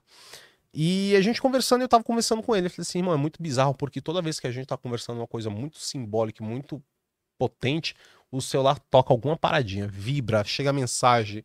Tim! Aí na hora que eu falei isso pra ele, minha esposa me ligou na hora. Eu olhei pra ele e eu falei assim: Tu viu? Aí eu mostrei pra ele, ele olhou e falou assim. E aí eu, ele falou assim: Irmão, atende. É uma coisa importante. E eu já sabia o que era. Na hora que eu atendi, ele falou assim: A Helena caiu da cama. Saca? Então, quando você tá conectado com isso, né, quando você consegue ter essa conexão espiritual e, e de alma, então você consegue levar o teu corpo para outros lugares. né? Eu não digo nem no, no- no sentido. Ah, eu tô falando de outro patamar, pô. Uma composição épica e marcante não é corpo, é espírito e alma. Entendeu? Você, você acha que é, você é muito é, bombardeado pelas, pelas, pelas almas ruins? Cara, não sei. Pelo, pelo se- trabalho que você faz aqui? Acho que sim, acho que sim. Acho eu que, eu acho sou um- também. Porque assim, ó, é, é muito curioso. Quando você é referência, as pessoas veem o holofote. Tipo assim, a galera vê você, você é o, o, o cara, você tá num apo- Sim, um milhão de seguidor, sim. trend top, blá, blá, blá, você é o destaque, você tá no topo. Só que na hora que eu olho pro topo, eu não enxergo destaque, eu enxergo um alvo. É um alvo, porra. Eu tenho um alvo tatuado aqui de maneira simbólica em mim. Entendeu? Então por isso é necessário você estar blindado Com a fé em Deus. oração, entendeu? Jejum, entrega, boas decisões, bons relacionamentos, saca? Pra você ter cuidado, porque você é realmente um alvo, pô. Então, a qualquer momento você pode ter acessos, entendeu? Por isso que eu falei a parada da, da, da, da, da tentação, da frustração e da aprovação. Se você é um alvo, você vai estar. É gente querendo te derrubar, entendeu? Vão ser homens ou mulheres que vão querer chegar pra você pra se aproveitar de você, Entendeu? Então, se você não tem muito firme o teu propósito, você perde foco, se deslumbra e aí você acaba decaindo. Até um ponto de ser fatal, obviamente. Sim. Que eu acho que às vezes é muito o que esses, esses grandes artistas, músicos, bandas acontece, né? Sim. Se deslumbra, tem tudo. Aham. Hum, É, Mas a, pala- a parada do deslumbrar, eu acredito que ela também vai em relação a propósito. Entendeu? O cara que ele é muito foda, ele sabe que ele é muito foda. Eu já Sim. conversei com. Eu, eu sei que sou muito foda. Eu já conversei com gente muito foda. E eu sei que a galera sabe. Entendeu? Então, exemplo, porque o Cristiano Ronaldo, é, num nível de esporte, é, a um Michael Jordan, a- por que, que esses caras eles cuidam do corpo, da alma, da mente, do tempo, gestão? Porque eles treinam muito, porque eles sabem que não é a grana, é o propósito. Um cara igual o Cristiano Ronaldo, ele podia ter o que ele quisesse na vida dele, a mulher que ele quisesse, e blá blá blá, e rolê e farra. Por que, que ele tem a alimentação que ele tem? Família, porque é o propósito dele. O propósito dele é o quê? É a eternidade. É um cara que vai ficar para sempre. Quando você alcança esse nível de game, dificilmente você vai se deslumbrar. Porque você entende que aquilo é muito pouco. Quando você não tem esse entendimento, primeiro elogio, o primeiro 100 mil que tu ganhou na conta, nem foi nem um milhão. 100 mil reais Sim. você já tá deslumbrado e já se perde, porque não tem propósito. Entendeu? O, o, a, o segredo da firmeza da caminhada é o propósito. É onde eu quero chegar. Se eu não sei onde eu quero chegar, qualquer caminho serve qualquer, mim. qualquer caminho serve, isso que eu ia falar. A depressão é um grande. É, é, um, é uma grande. É o grande mal do- dos próximos séculos? Eu acha? acredito que não. Não? Acredito que serão coisas novas. A depressão não é- não é uma doença tão antiga. O sintoma depressivo ele pode ser antigo pelo fato do ser humano sempre ser é, melancólico em Sim. si. Mas o sistema, o sintoma, é, a doença, né, depressão, ela não é algo ancestral.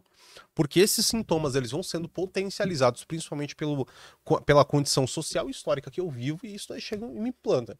É, a gente estava na, na floresta com as aldeias, né, com os índios, e aí um menino ele mal, né, ele tava tendo uma crise de pânico e etc. Aí chegaram pro, pro, pro pajé e falaram assim, né, é, pajé, ele tá tendo uma crise de pânico. Aí o pajé falou assim, e o que é uma crise de pânico? Ele tá, ah, ele tem depressão. O que é depressão? E ele perguntou porque ele não sabia, entendeu? Porque ele não sabia. Então acredito que no contexto é, social, histórico que a gente vive, essas doenças vão sendo agravadas, vão surgindo doenças novas, entendeu? O TEPT, que é o transtorno de estresse pós-traumático, ele só se desenvolveu e se revelou depois da Segunda Guerra Mundial.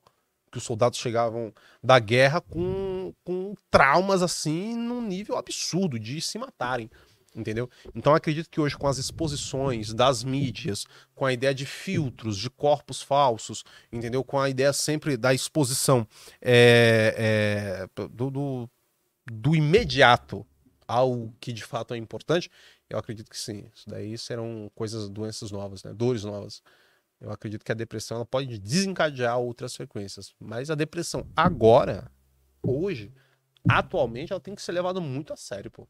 Galera, galera acha que depressão é tipo. Frescura, às vezes. Eu acredito que depressão passou de ser frescura, deixou de ser frescura. Mas para algumas pessoas, a depressão ela passa a ser um lifestyle. É muito comum você ver uma pessoa que ela nunca teve é, um, é, ela nunca teve uma prescrição médica, entendeu? Uhum. Fala que ela tem depressão. Como ela sabe que ela tem depressão? Ah, é porque eu vi. Não, não, não. É assim. Calma, entendeu? Inclusive, depressão é, é, é uma doença, irmão, que ela destrói você. Tu sabe o que é, o que é você ter corpo e não conseguir movê-lo? O que é você ter estômago e não sentir fome? O que é você é, estar sujo e não sentir vontade de se higienizar e olhar pra sua vida e não ver significado? Pô, Bulhões, mas beleza, cara. Eu perdi minha mãe, perdi minha filha, ok. Mas você não fe- fez nada disso. Você tem grana na tua conta, você tem um carro muito bom, você tem uma mulher boa. É tu contigo. É, a, a depressão é isso, entendeu? É pressão interna, saca? É depressão, saca? Então, quando você entende isso, e, e outra, pra, é, pra saúde, a depressão não é uma parada que tem cura, é uma coisa que você aprende a conviver com ela, entendeu? Cortar gatilho, entendeu? Dar tempo pra outras coisas, ocupar a tua mente, de se desenvolver de uma maneira melhor pra você não cair naquele buraco, saca? Só que esse buraco, esse abismo, ele é humano. O Nietzsche, ele tinha uma frase que quando que ele dizia, né, que quando você olha pro abismo, o abismo ele olha de volta. Nesses momentos caóticos, né, melancólicos e tristes, Uhum. você alcança um abismo na sua vida que ele pode te proporcionar uma mola.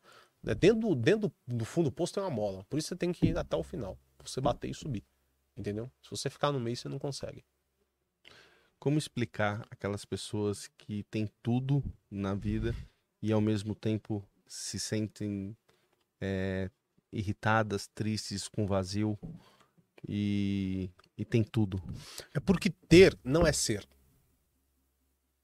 Você pode ter tudo. Se você não é uma pessoa em paz, o, teu, o seu ter é irrelevante.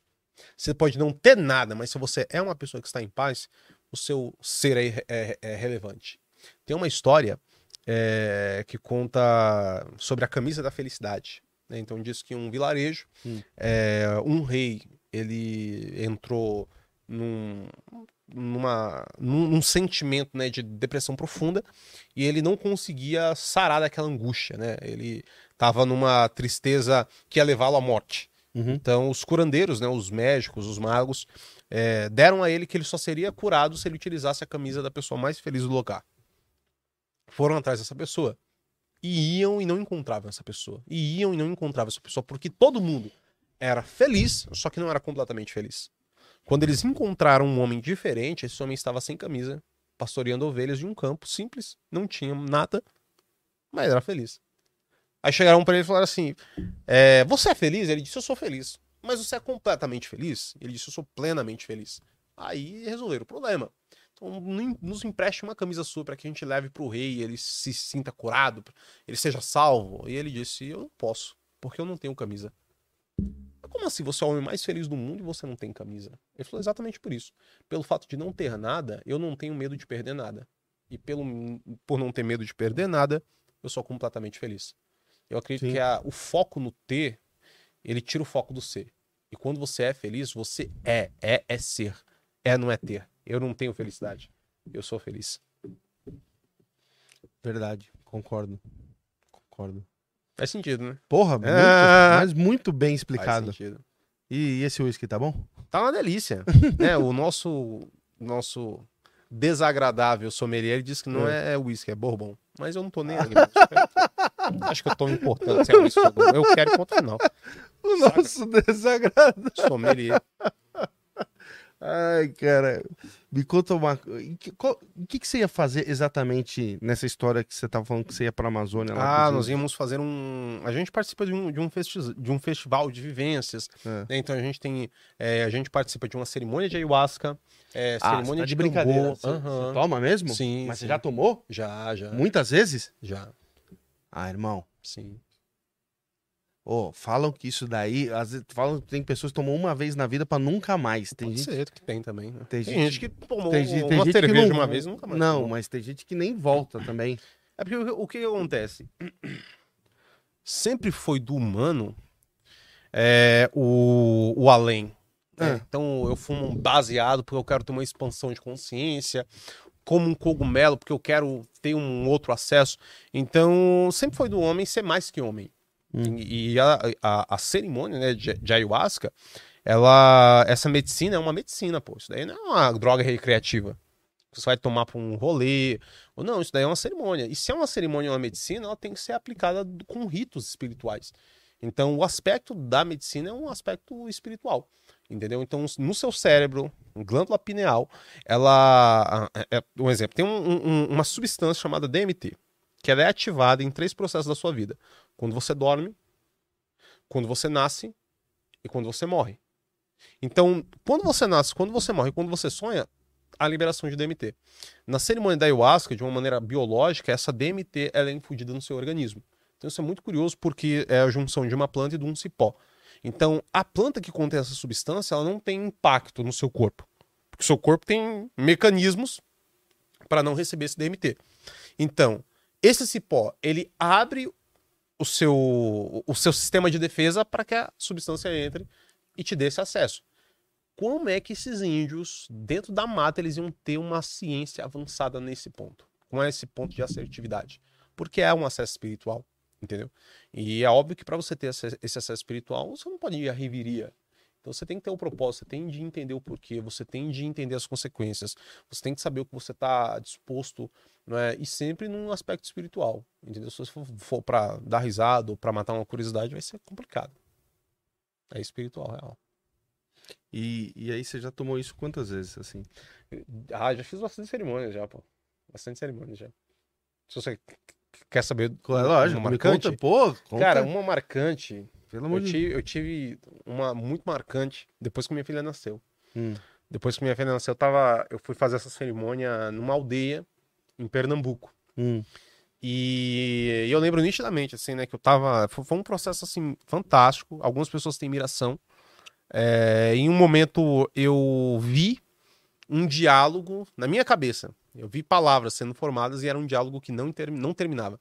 Brrr, tipo assim, era, não parava. Era ilimitado, assim. Era temporal, esse diálogo. E ali eu tive acesso que eu estava tendo acesso a uma nova comunicação, pô. Uma comunicação atemporal. Uma comunicação que não terminasse ali. Entendeu? Era uma, era uma comunicação que nunca terminava. Tive esse acesso. Aí continuamos a cerimônia e chega um momento que você vai tomar o rapé. Né? Então você tá na força, né? Quando você se conecta. Peraí, peraí, como é que é? Eu nunca. Ô, Júlio, você tem uma curiosidade. Eu nunca fiz. Como é que é? A primeira coisa que você faz é o quê? Você toma o quê? Ah, O, o que, que é o rapé depois? Ah, que tu não sabe de nada, não sei de nada, né? nada, nada. meu. Sou Não, virgem. Demorou. É, bom, então você é apresentado à medicina. Então, Hum. primeiro explicam o que é a medicina, explicam a importância da medicina e principalmente a espiritualidade, porque ali é um acesso. Sim. né? Então é um acesso à força. E a força, para os, os indígenas, é a divindade, é Deus. Tá. Então, quando você tem esse acesso à força, você vai tomar um chá, entendeu? Então, são. é, é, tradicionalmente são duas tomas. Né? Alguns lugares fazem três tomas, outros fazem quatro tomas. Só que assim, dependendo da tua maturidade espiritual, da- da- de como você lida com a medicina, aí tudo bem. Mas tradicionalmente são duas, du- duas doses, né? Duas tomas. Hum. Então a primeira toma, e aí você faz a primeira toma, né? Faz a reza, você faz a primeira toma, e aí tem a celebração, né? Os cantos, é, tem a fogueira ali perto, as pessoas estão ali para te ajudar, então você tem aquela celebração. Depois da primeira celebração, cantos, cantos, cantos, cantos, cantos, aí você toma a segunda toma, né? A segunda leva, aí você toma mais uma vez. O chá, ele é mais ou menos assim desse tamanho, né? Um chá um pouco mais escuro. Se ele for é, Ele é, é tipo essa cor ali? é mais ou menos essa cor, né? Tá. Só que é um pouco mais barroso pelo Tá. fato. Sim. é, se for mu- é, muito. é, se ele é muito cozido, ele fica mais doce. Tá. Só que com o tempo ele amarga mais. Entendeu? Hum. Então é, é um sabor que não é tão agradável. Eu não acho tão ruim, não, mas a maioria da galera não gosta, não. Aí você toma, e aí você tem esse acesso. Né? Não é. É. todos que tem, tem gente que não tem, e tudo bem. E o problema, né, de, de pessoas que às vezes tomaram e, e tiveram predisposições, é que existem pessoas que têm predisposições, né? É, predisposições à esquizofrenia, a delírios, etc. Então, se você é uma pessoa que você tem essa predisposição, é, não, é, não, é, não é tão viável. Entendeu? Inclusive, até porque se você fumar é, maconha em determinado período da tua vida você ter predisposição, tu desenvolve esquizofrenia. Então, o problema não é da maconha ou da ayahuasca, mas pode ser um gatilho. Entendeu? Então, muito importante você ter autoconhecimento para você. Não é algo que você vai aleatoriamente, você tem que ter autoconhecimento e propósito para ir. Entendeu? O rapé é o sopro, né? É um cipó, né? Que ele é, ele é triturado, triturado e você toma um sopro no nariz, também é espiritual. Só que enquanto é, a, a ayahuasca, né, que eles chamam de uni, acho muito bonito, chamam de uni, ela é, ela é uma planta feminina, né, o rapé é masculino. Então é como se fosse a mãe e o Uhum, pai. O pai. Rapé, ele, ele é muito importante para sua intencionalidade, né, para propósito. Se tem um propósito, uma dúvida, toma um rapé, abre o coração e você toma uma, uma decisão importante. Aí nesse dia eu tinha feito a cerimônia, né, a gente já estava na cerimônia, eu estava na, na força, né, já, já, já tinha sentido, estava sentindo tudo aquilo. E aí eu ia tomar o rapé com o, com o Diogo, né, que era o, é o Diogo e a Ari, que, é, que são as- o, o casal, né, que estavam que, que estavam ali servindo pra gente. E ali, as duas vezes que eu fui, tinham amigos meus ali, né, tomando rapé. Aí eu falei assim, eu, eu tenho que tomar com a Ari. E assim, a sua sensibilidade, ela fica muito mais aflorada, você entende muita coisa, assim, de maneira simbólica ali daquele momento. Puf, puf, puf. Aí eu entendi, eu tenho que ir com ela. Aí quando ela soprou, né, sopra a primeira vez, você, não, você não cheira, obviamente, o rapé você não cheira. Você tapa a respiração, ele sopra e depois você, você tira, né, você sopra pra fora. Só que aquele momento ali é muito marcante porque ela soprou e ali eu levantei, na hora que eu levantei eu vi o meu pai, mano, assim, meu pai. E eu comecei a ver histórias assim do meu pai que eu não lembrava mais. E ali eu tive acesso que eu precisava perdoar meu pai. Pela primeira vez na minha vida. Porque aquela falta de perdão estava me ligando a outras coisas, a diversas dependências, a diversos erros que eu não estava conseguindo gerir, entendeu? Principalmente por quê? Porque agora eu era pai. Sim. E aí eu tive esse acesso em uma das cerimônias. Então eu já tive muitos, muitos acessos, assim, marcantes, né? Um, um colega meu, ele teve um acesso Hum. é, de regressão. Então ele se viu numa Caraca. vida passada. Ele se viu, ele falou assim, né? é, ele foi a primeira vez que ele tomou e ele se viu num navio negreiro. E ele falou pra mim, cara, eu senti a dor física e emocional que era estar ali. E isso é, não é só que você vê, aquilo é, traz pra você um- é uma representação simbólica muito impactante. Por que que eu tô, por que que eu me vejo preso? Aí eu vou avaliar o meu comportamento. Qual que é o meu comportamento hoje? O que que tem me prendido? Porque se eu tô em, em- lugares, em relações, em ocasiões que me prendem, eu tô voltando a uma vida passada que eu era preso. E aí eu permaneço aprisionado. Entendeu? Eu preciso liberar isso. Eu não posso repetir um erro de outras formas, entendeu? Uhum. Não preciso, não, não posso mais ser outro outra vez preso. entendeu? Então são acessos que você tem.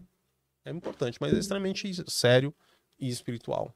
Entendeu? Se você tem uma boa, uma boa índole, né, um bom, bons propósitos, Vai, né? É. Porque eu conheço gente que fala que. Ixi, não tem. Eu sei, por exemplo, de gente que fala que. que tomou e a primeira vez e vomitou a alma. Sim, é, Tira tudo de dentro. é assim. a é limpeza, né? Limpeza. Na limpeza você pode é, fazer a limpeza né, através do vômito, através é, de fezes, urina. Entendeu? Então tem muito isso mesmo. E aí essa é ideia. O que tu tá colocando pra fora? Por que você tá colocando pra fora? Por que você vai colocar pra dentro de novo? Saca? Droga, é, anabolizante, saca? O que você tá consumindo, às vezes é uma maneira do teu corpo expulsar aquilo ali. E eu fiz também a cerimônia do cambô, que é o veneno do sapo, que você aplica. Tenho Ok. três pontos aqui. Que é uma limpeza também. né? O veneno do sapo, é, eles tiram do sapo, sapo vivo, não, não mata sapo nem nada. Certo? Eles tiram o veneno. Que nem a e- cobra. assim, isso, tá? eles tiram o veneno da pata, né? E é um veneno tóxico, assim, uma toxina poderosa. E no nosso organismo, né, ele se torna um antibiótico. Né? E aí você aplica, e quando você aplica, você sente uma febre, meu amigo, que você nunca sentiu na tua vida. E aí você vomita até o seu líquido biliático. Seu último vômito, você vomita muito, vomita tudo, na verdade. Seus órgãos são meio que espremidos ali. E aí o teu último, o, o- o teu último vômito, ele é, ele é até da cor da bile, né? Porque você tá fazendo uma limpeza total, assim. É, é, é, é depois? interessante, cara. Depois tu tá limpo. Não, mas aí lavado. depois aí para a febre, ela Isso, vai, ela vai hora. parando de. Até você vomitar. A febre dura até o vômito. É igual a angústia. Sempre que você tá com febre, sempre que você tá em chama, sempre que você tá em fúria, você precisa resolver alguma coisa. E às vezes é uma coisa que você tem que colocar pra fora de você ou da sua vida. Através da garganta ou através de um WhatsApp. Não quero mais. Limpeza. Limpeza é isso. Limpeza é desapego, é abrir mão. Abro mão porque não, não, é, não me é mais necessário. Entendeu? Quando você consegue atingir é, esse nível de representatividade, as coisas mudam muito, cara. A maioria da, da galera que é rica faz isso daí, mano. E a gente faz porque a riqueza é uma consequência do, de estar bem consigo com a tua vida. Prosperidade é quando você consegue viver a tua idade. Novamente a palavra idade. Maturidade, prosperidade. É viver bem a minha idade. Aqui e agora. Sem aqui e agora, não tem crise do ontem, entendeu? Então eu não consigo, não, não fica apegado ao dano, à angústia, à vítima, à crença limitante, ao trauma, e não tem crise do amanhã. Então eu não tô preso pela minha ansiedade, porque eu sei que o amanhã não existe. Eu vivo agora e esse momento. E tá tudo bem. A maioria das pessoas ricas fazem isso. esse- Fazem. Fazem. Agora entendi, tá vendo aí, ó? Por que que, por que, que eu não tô, não tô rico, entendeu? É porque o segredo do sucesso é você jogar em dois games. Não é uma regra. Mas é um segredo muito grande. É você jogar num plano físico e num plano espiritual. Isso, sim, Por isso que é, é, tem é, maçons. sim. nananana, então tem um plano espiritual. Que muita gente nega e muita gente desperdiça. Entendeu? E, e isso daí você faz a cada tempo? Como é que é isso na sua vida? O, Não, a gente faz. Eu, particularmente, eu, eu faço de dois em dois meses, de três em três meses. Caraca, meu, você faz Constante mesmo. Tem gente que faz sempre, né? Faz uma vez por semana. Mas as, as cerimônias que eu participo são sempre muito intencionais, né? Sim. Direcionadas. Essa da, da, da, da, do- da tribo, né, que eu ia pro Amazonas, é uma. é, Você, já foi nessa tribo? Não, ainda não, seria a primeira vez. O Alok foi lá, gravou o vídeo lá, fez a Ah, cerimônia aquela que o lá. Alok. Tá. Isso, dos Yanawás. Um beijo, inclusive, para todos os Yanawás e o Cacique, os Cucu.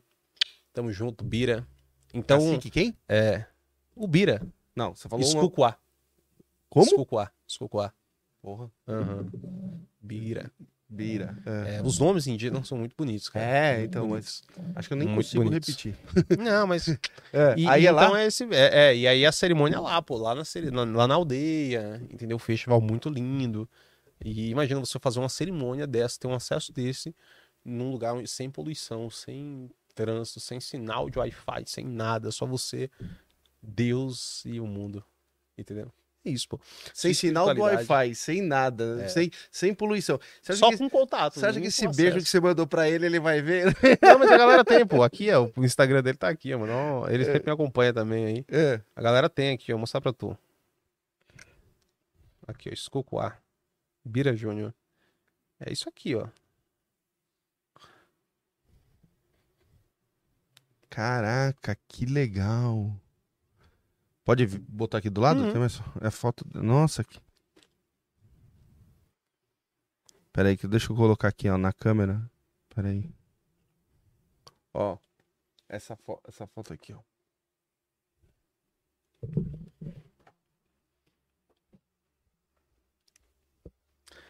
Ah, Aí. nosso sommelier desagradável.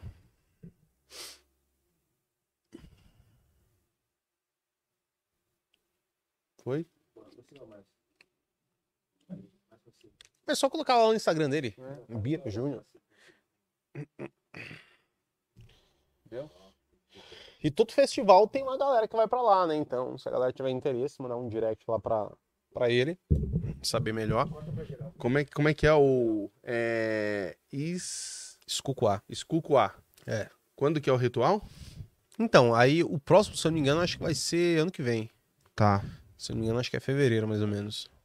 Boa. Às vezes tem ritual, é, é, cerimônias, na verdade, né? Mais fechadas, só que aí somos só nós, né? Aí a gente vai, só a gente. Mas é isso, cara. É uma frase que define muito bem o que eu acredito da vida, né? E é uma frase do Shakespeare, na obra do Hamlet. Que ele diz o seguinte: há mais mistérios entre o céu e a terra Terra. do que imagina a nossa vã filosofia. Exatamente. Eu acredito nisso, plenamente. Ah, eu também, de coração. irmão. É muito mais que a gente vê. Muito mais. Muito mais. Você acha? A gente não sabe. O que a gente vê, meu amigo, não é metade. Irmão, não, é- não chega nem perto de. Não é um terço. Uhum. Você acha que você tá indo com uma régua ainda muito alta. Pra não chocar a audiência. Irmão, cara, só agradeço. Já foi! Ah, ó. mais Tá um papo. é rápido? É, mais, mais um papo gostoso, assim. Tempo é relativo. É, o tempo é relativo, É, é o exatamente. que a gente faz. Pode Exatamente. perceber que um minuto no milho é uma hora. né? E um É. minuto nos olhos de alguém que tu ama é um pra sempre. Não- Tu achou que eu ia falar que era rapidinho, né? Não, É não, mas é, é- Eu já te conheço, né? Ah, Quais são- verdade. Quais verdade. são os seus próximos trabalhos aí, onde o pessoal encontra lá sua, seu canal? Então, é, lá no Suas Instagram, masterclass. é, tem os próximos eventos que eu vou realizar. Vou realizar um evento é, daqui a uma semana, mais ou menos, lá em, em Florianópolis. Tem um evento em Recife, um evento aqui em São Paulo. É, eu vou fazer uma promoção pra galera de Black Friday. Então, tem um- três treinamentos né, de inteligência emocional, que são reset, blindagem emocional. Eu vou disponibilizar pra galera por um preço mais acessível. E eu também vou fazer uma promoção é, dos meus livros Sim. lá no, nos stories. Aquele a galera dia- pode entrar lá. Aquele dia que você veio, você me deu um livro seu. é, Você tá escrevendo ainda mais algum? Como é que tá os livros, assim? Sim, sim, sim, sim. Estou escrevendo um próximo livro, mas é segredo, que eu já contei pra Josi e eu não vou poder contar pra você. Nossa, mas tá... Aham, Ah, você é é. amigo pra caramba, hein? Segredinho. Mas lança quando? É, quando eu voltar aqui, quando eu voltar aqui, aí eu falo Mas é sobre tipo ele, ano que vem? Sim, sim, sim. Fevereiro. Ah, Fevereiro. boa. Fevereiro. Então, onde, onde o pessoal vê lá? Instagram, YouTube, mas o Instagram principalmente nas lives. Lá no meu IGTV tem uma série de lives muito boas. E é o que eu sempre falo, né? Aquele conteúdo que tá lá, tá lá entregue de uma maneira gratuita. Então, sempre que eu faço mentorias, consultorias, e eu fecho isso por um valor é, X, Uhum. então é pra galera entender que é nesse- o que não tem preço não custa nada. Entendeu? Então, quando você compra, sei lá, um celular, quando você investe para estar com essa estrutura, isso vale muito. Entendeu? Então, quando você compra uma mentoria, uma consultoria ou um curso, seja ele do que for, desde é, um curso de paquerar a um curso de aprender a investir na bolsa de valores, aquilo é uma representação simbólica do seu tempo. 197 é o seu tempo, 297 é o seu tempo, 997 é o seu tempo, entendeu? Então é necessário, inclusive, para você que está me assistindo, entender que existe uma diferença muito grande entre estar caro e eu não tenho dinheiro para pagar. Quando eu não tenho bolso para pagar aquilo e eu entendo que aquilo vale aquilo, eu falo, eu não tenho recurso. Ok, eu não limito. Quando eu digo tá caro, eu tô falando que aquilo não vale o preço que é cobrado, entendeu? O problema do brasileiro é que como ele não tem a noção de preço, para ele tudo é caro. E poucas coisas têm valor. Mas para minha sorte, esse papo teve muito valor e é por isso que nós estamos aqui e foi um enorme prazer. Prazer, né, meu irmão? Obrigado mais uma vez aí. Bela conversa que a gente teve hoje, viu? Tamo junto. Para você aí do outro lado, obrigado mais uma vez. Valeu, muito obrigado. Foi um grande, um grande papo. Segue esse cara lá nas redes sociais dele, Marcos Bulhões, porque ele é maravilhoso. Eu sempre leio os textos Que dele. homem maravilhoso. É, maravilhoso no bom sentido. sempre no bom, né? Sempre no bom. E mais uma vez agradeço você que ficou aí do outro lado. Obrigado a você que veio pelo Marcos Bulhões. Aquilo que eu pedi no começo, desce o dedo no joinha desse vídeo, faz esse vídeo chegar no maior número de pessoas possíveis. Segue a gente também no nosso Instagram, você que está conhecendo o Real pela primeira vez, segue a gente lá no nosso Instagram, Real Podcast Oficial. Segue a gente também no nosso canal do YouTube, Real Podcast, e segue também a gente no nosso canal de cortes lá, Cortes do Real Podcast, e no nosso TikTok, aonde saem os cortes, também vem os cortes daqui dos programas, tá lá. Vou marcar lá no TikTok. Vou- Eu vou marcar- TikTok, pô. Então, vou marcar você lá, vou mandar o- quando sair o seu corte, eu vou te avisar, vai estar lá no TikTok. Tá É, Real Podcast também oficial. Quero agradecer também mais uma vez a LTW Consult, que te- esteve aqui conosco nessa, nessa live. Então, você que quer aprender a investir, entra lá no Instagram dos caras, que os caras são muito brabo e vão te ajudar a ganhar dinheiro. Entra lá no Instagram da LTW Consult. Obrigado, valeu, galera. Bom final de semana e até semana que vem.